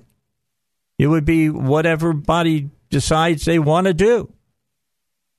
It's such a ridiculous argument that she's offering, and this is a woman who wants to be president of the United States. The rest of what uh, this lady Lewis had to say. in where a human life starts to um, exist. She's not Um, worried about that. I see the forms of making and unmaking each other as sort of continuous processes. Um, the other end of the spectrum is the process of learning how to die well and hold each other and let each other go at the end of our lives as well as at the beginning. Um, but looking at the biology of this kind of hemochorial placentation helps me think about um, the violence that innocently a fetus meets out um, vis-a-vis a gestator. Um, and that violence woman, is, is an way. unacceptable violence for someone who doesn't want to do gestational work. Um, That's the good enough. violence That's that, enough. that just enough. My point in playing those two pieces, they're exactly the same. Gillibrand feels the exact same way as this lady does, except this lady has uh, the timidity to look at you and say, I'm going to be honest with you. It's a form of killing. We just got to figure out a way uh, to justify and defend that killing. All right, out of time in this segment. Just keep in mind as you, you know, start deciding who you want to, uh, you know, you want to vote for for president. There's a lot of people that worries me that want to get into the White House that don't have any problem of saying I don't care what life is, don't care at all. I have to say that I'm a happy camper right now. Cubs won today. They beat the uh, the Rockies ten to one, so I'm a happy camper. Good. I love baseball, but I I, love my do. Cubs. Janet Carson is sitting across from me. Janet, it's so good to see you. Good to see you. Long time. Yes, it has been. We we worked together at a another radio station, which I refuse to say, but uh, when we were Citadel, and I love You just said. you know that. Well, and I loved you. You're one of my favorite people, and y- you reminded me of a guy I worked with in at WIBC in Indianapolis, and we called him the Sultan of Dirt, and you're the Queen of Dirt. Well, thank you. You know everything there. You used to come on my show, and I I talk her in sometimes, Carrie, for two hours, Mhm. and it was nothing but wall to wall calls. Is it not true? Well, people like to garden, and Oh, they have they so many do. questions. You know, and when it comes to the time we get around in springtime, you would not realize how obsessed people are with their grass. Oh yeah, when my husband's obsessed with It's his grass. unbel- See, and I but don't mean, even it's like grass. unbelievable. She I don't like it. flowers a whole lot better. Okay. She Glass is kind of p- uh, passe these days. Nobody wants to because it Well, men so much water. still like grass. Men still like Men grass. do. They so did you tell everybody who I am, or do they even know who? I know who Carrie is. So I'm Carrie McCoy. We're coming up next with Janet Carson on Up in Your Business Yes. with Carrie McCoy, and you should have seen Dave and Janet when they saw each other because they used to be together on another radio station Yes. for 28 years. It was like And an Russ, old, too. and Russ too, who's in, who's Yeah. the tech in the other room. Every they they scream Janet, they jump up and they hug her, and you got all and you forgot that we where we even were and what we were doing. See, But- I just saw you last week, so I didn't jump up and say, Carrie! and run over and give you a really big hug. That's good. That's fine. I'm not good. That's fine. But it is nice to have a guest on today that's that's so popular and loved by so Oh, many she is. people. She is really loved You by a got lot of gardening people. questions? Can people call in today? Ask gardening Sure. questions? You want them to call in today, Sure, Janet? that's fine. Well, then that means- 8230965. Mm-hmm. 8230965. Yep. Hotline. You know. What? Get uh, ready. Well, you, Ask her questions. Go she's ahead. A, 'cause she's a you're have- teacher. I think that's her number one strength. When I've been reading about her, is she loves teaching. she's a master gardener who loves to teach. She designed the Master Gardener plan. I know. Mm-hmm. Well, in Arkansas. In and, and it's a great program with fabulous volunteers. Well, if other states were smart, they'd call you and bring you over to their state to, They I'm do. to replicate. now. They do. Are you really? I am. I retired in January. oh, well, that's there's some positives about that, I guess. Well, I don't have to travel quite as much, at least Yeah. for work. So, and I'm not doing the Master Gardener program. Somebody else has that now. But I'm still writing for the newspaper and still doing things that I love. So it's fun. And I get to spend more time in my own yard with my flowers, not my lawn. For your crepe myrtles. Mm-hmm. I don't have, I have one little crepe myrtle. Is it's a that it? dwarf. Yeah. So when y'all, y'all when y'all saw each other, I'll just tell the listeners when y'all saw each other, the first thing you said is, "My crepe myrtles are still doing good." so, what did you do, Janet? Save his crepe myrtles? No, or what it sell is, him crepe it's myrtles? crepe Just let her- murder. yeah, You know, crepe most murder. people butcher their crepe, Crepe myrtles, and so they have these ugly knobs all winter long. And so for years, I have talked about that. And so I. I trained him how to prune a, prop, a proper crepe myrtle so it's How do no you- longer how do you want keep 'em? three to five main trunks if you've got a standard that can become a tree three to Mm-hmm. five main trunks you want the branching to begin about six feet off the ground and then let them become the trees they were meant to be if they're a 35 foot tall uh, mature specimen they're beautiful A lot of crepe myrtles, though, uh, sprout from the ground up. well you just keep those suckers pruned off once a year or Yeah. twice a year It seems like some of them are more prone to that That's than very others. true. It's by variety. Some are more prone to suckering than others, but you don't have to cut them off at their knees every year, which they did at that other station that will not I be know. named. yeah, they went in. They came in, and wherever they started, where they start spreading out from mm, into from the ground? Yeah, well, almost. No, probably about three or four feet off Yeah. the ground. Then And so they they have these zip- ugly knobs then all winter. They're hideous. Well, if you t- pr- trim it up six feet up, you still have the ugly knob. No, No, not but they have that. beautiful peeling bark, and so the bark and the structure of the tree can be as pretty in the winter as the flowers are in the summer. And I have learned that some crepe myrtles uh, bark is really beautiful. Yeah. And some- Oh, a lot and- of 'em. and some Yeah. is not though. Well, once they come of age, the dwarf ones never have pretty bark, which is what I have. But the standard ones, that when they come of age, they start peeling that outer bark off. They can be shades of tan or gray mm-hmm. or red underneath. More, they let this moirade look, kind of a marble look, Right. And I think that's important for people that want to buy a crepe myrtle and put them in. That they go and read about all the different kinds of varieties there are, how and, tall and they actually, get. on the extension website, there is a fabulous article on there about the different varieties, the mature size, both the form, if they're vase shape or more upright, the flower color, the bark color.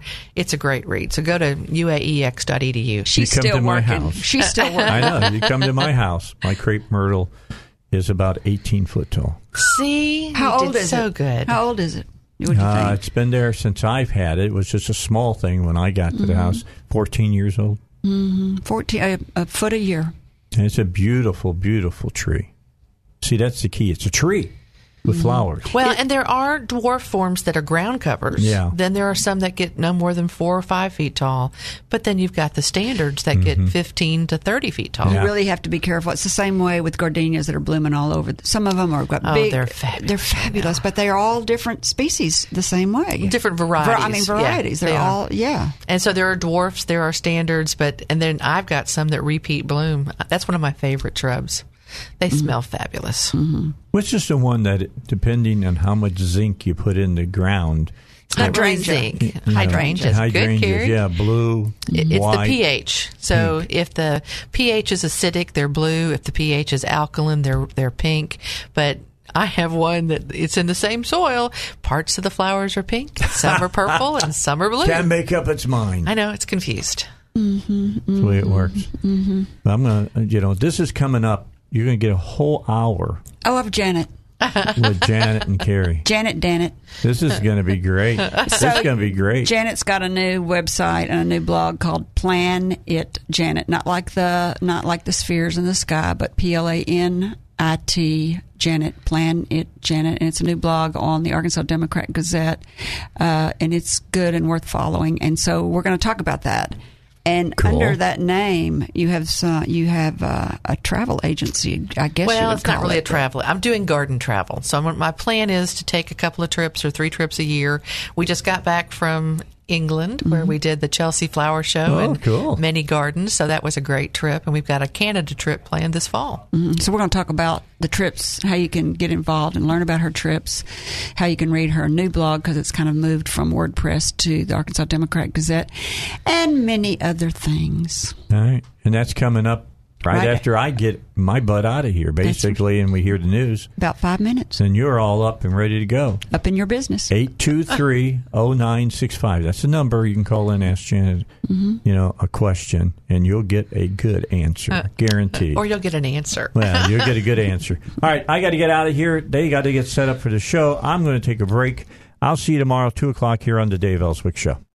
Three star general Michael J. Flynn, head of the Pentagon Intelligence Agency, knew all the government's dirty secrets. He was one of the most respected generals in the military. Flynn knew what the intel world had been up to. He understood its funding. He ordered the first audit of the use of contractors. This set off alarm bells. The explosive new documentary, Flynn, Deliver the Truth, Whatever the Cost, uncovers the facts behind this scandal. Flynn told the truth. He was the most dangerous person for Donald Trump to hire. I find out the worst enemy that I'm going to face in my life is right here in America. They took my assessment and they wanted me to change it. And I was like, I'm not changing it. They had to get rid of Flynn. With in depth interviews, archival footage, and never before seen personal records of the man behind the headlines. I just felt like I was drowning. Flynn, Deliver the Truth, Whatever the Cost. Available now. Watch it today. Go to salemnow.com. Salemnow.com.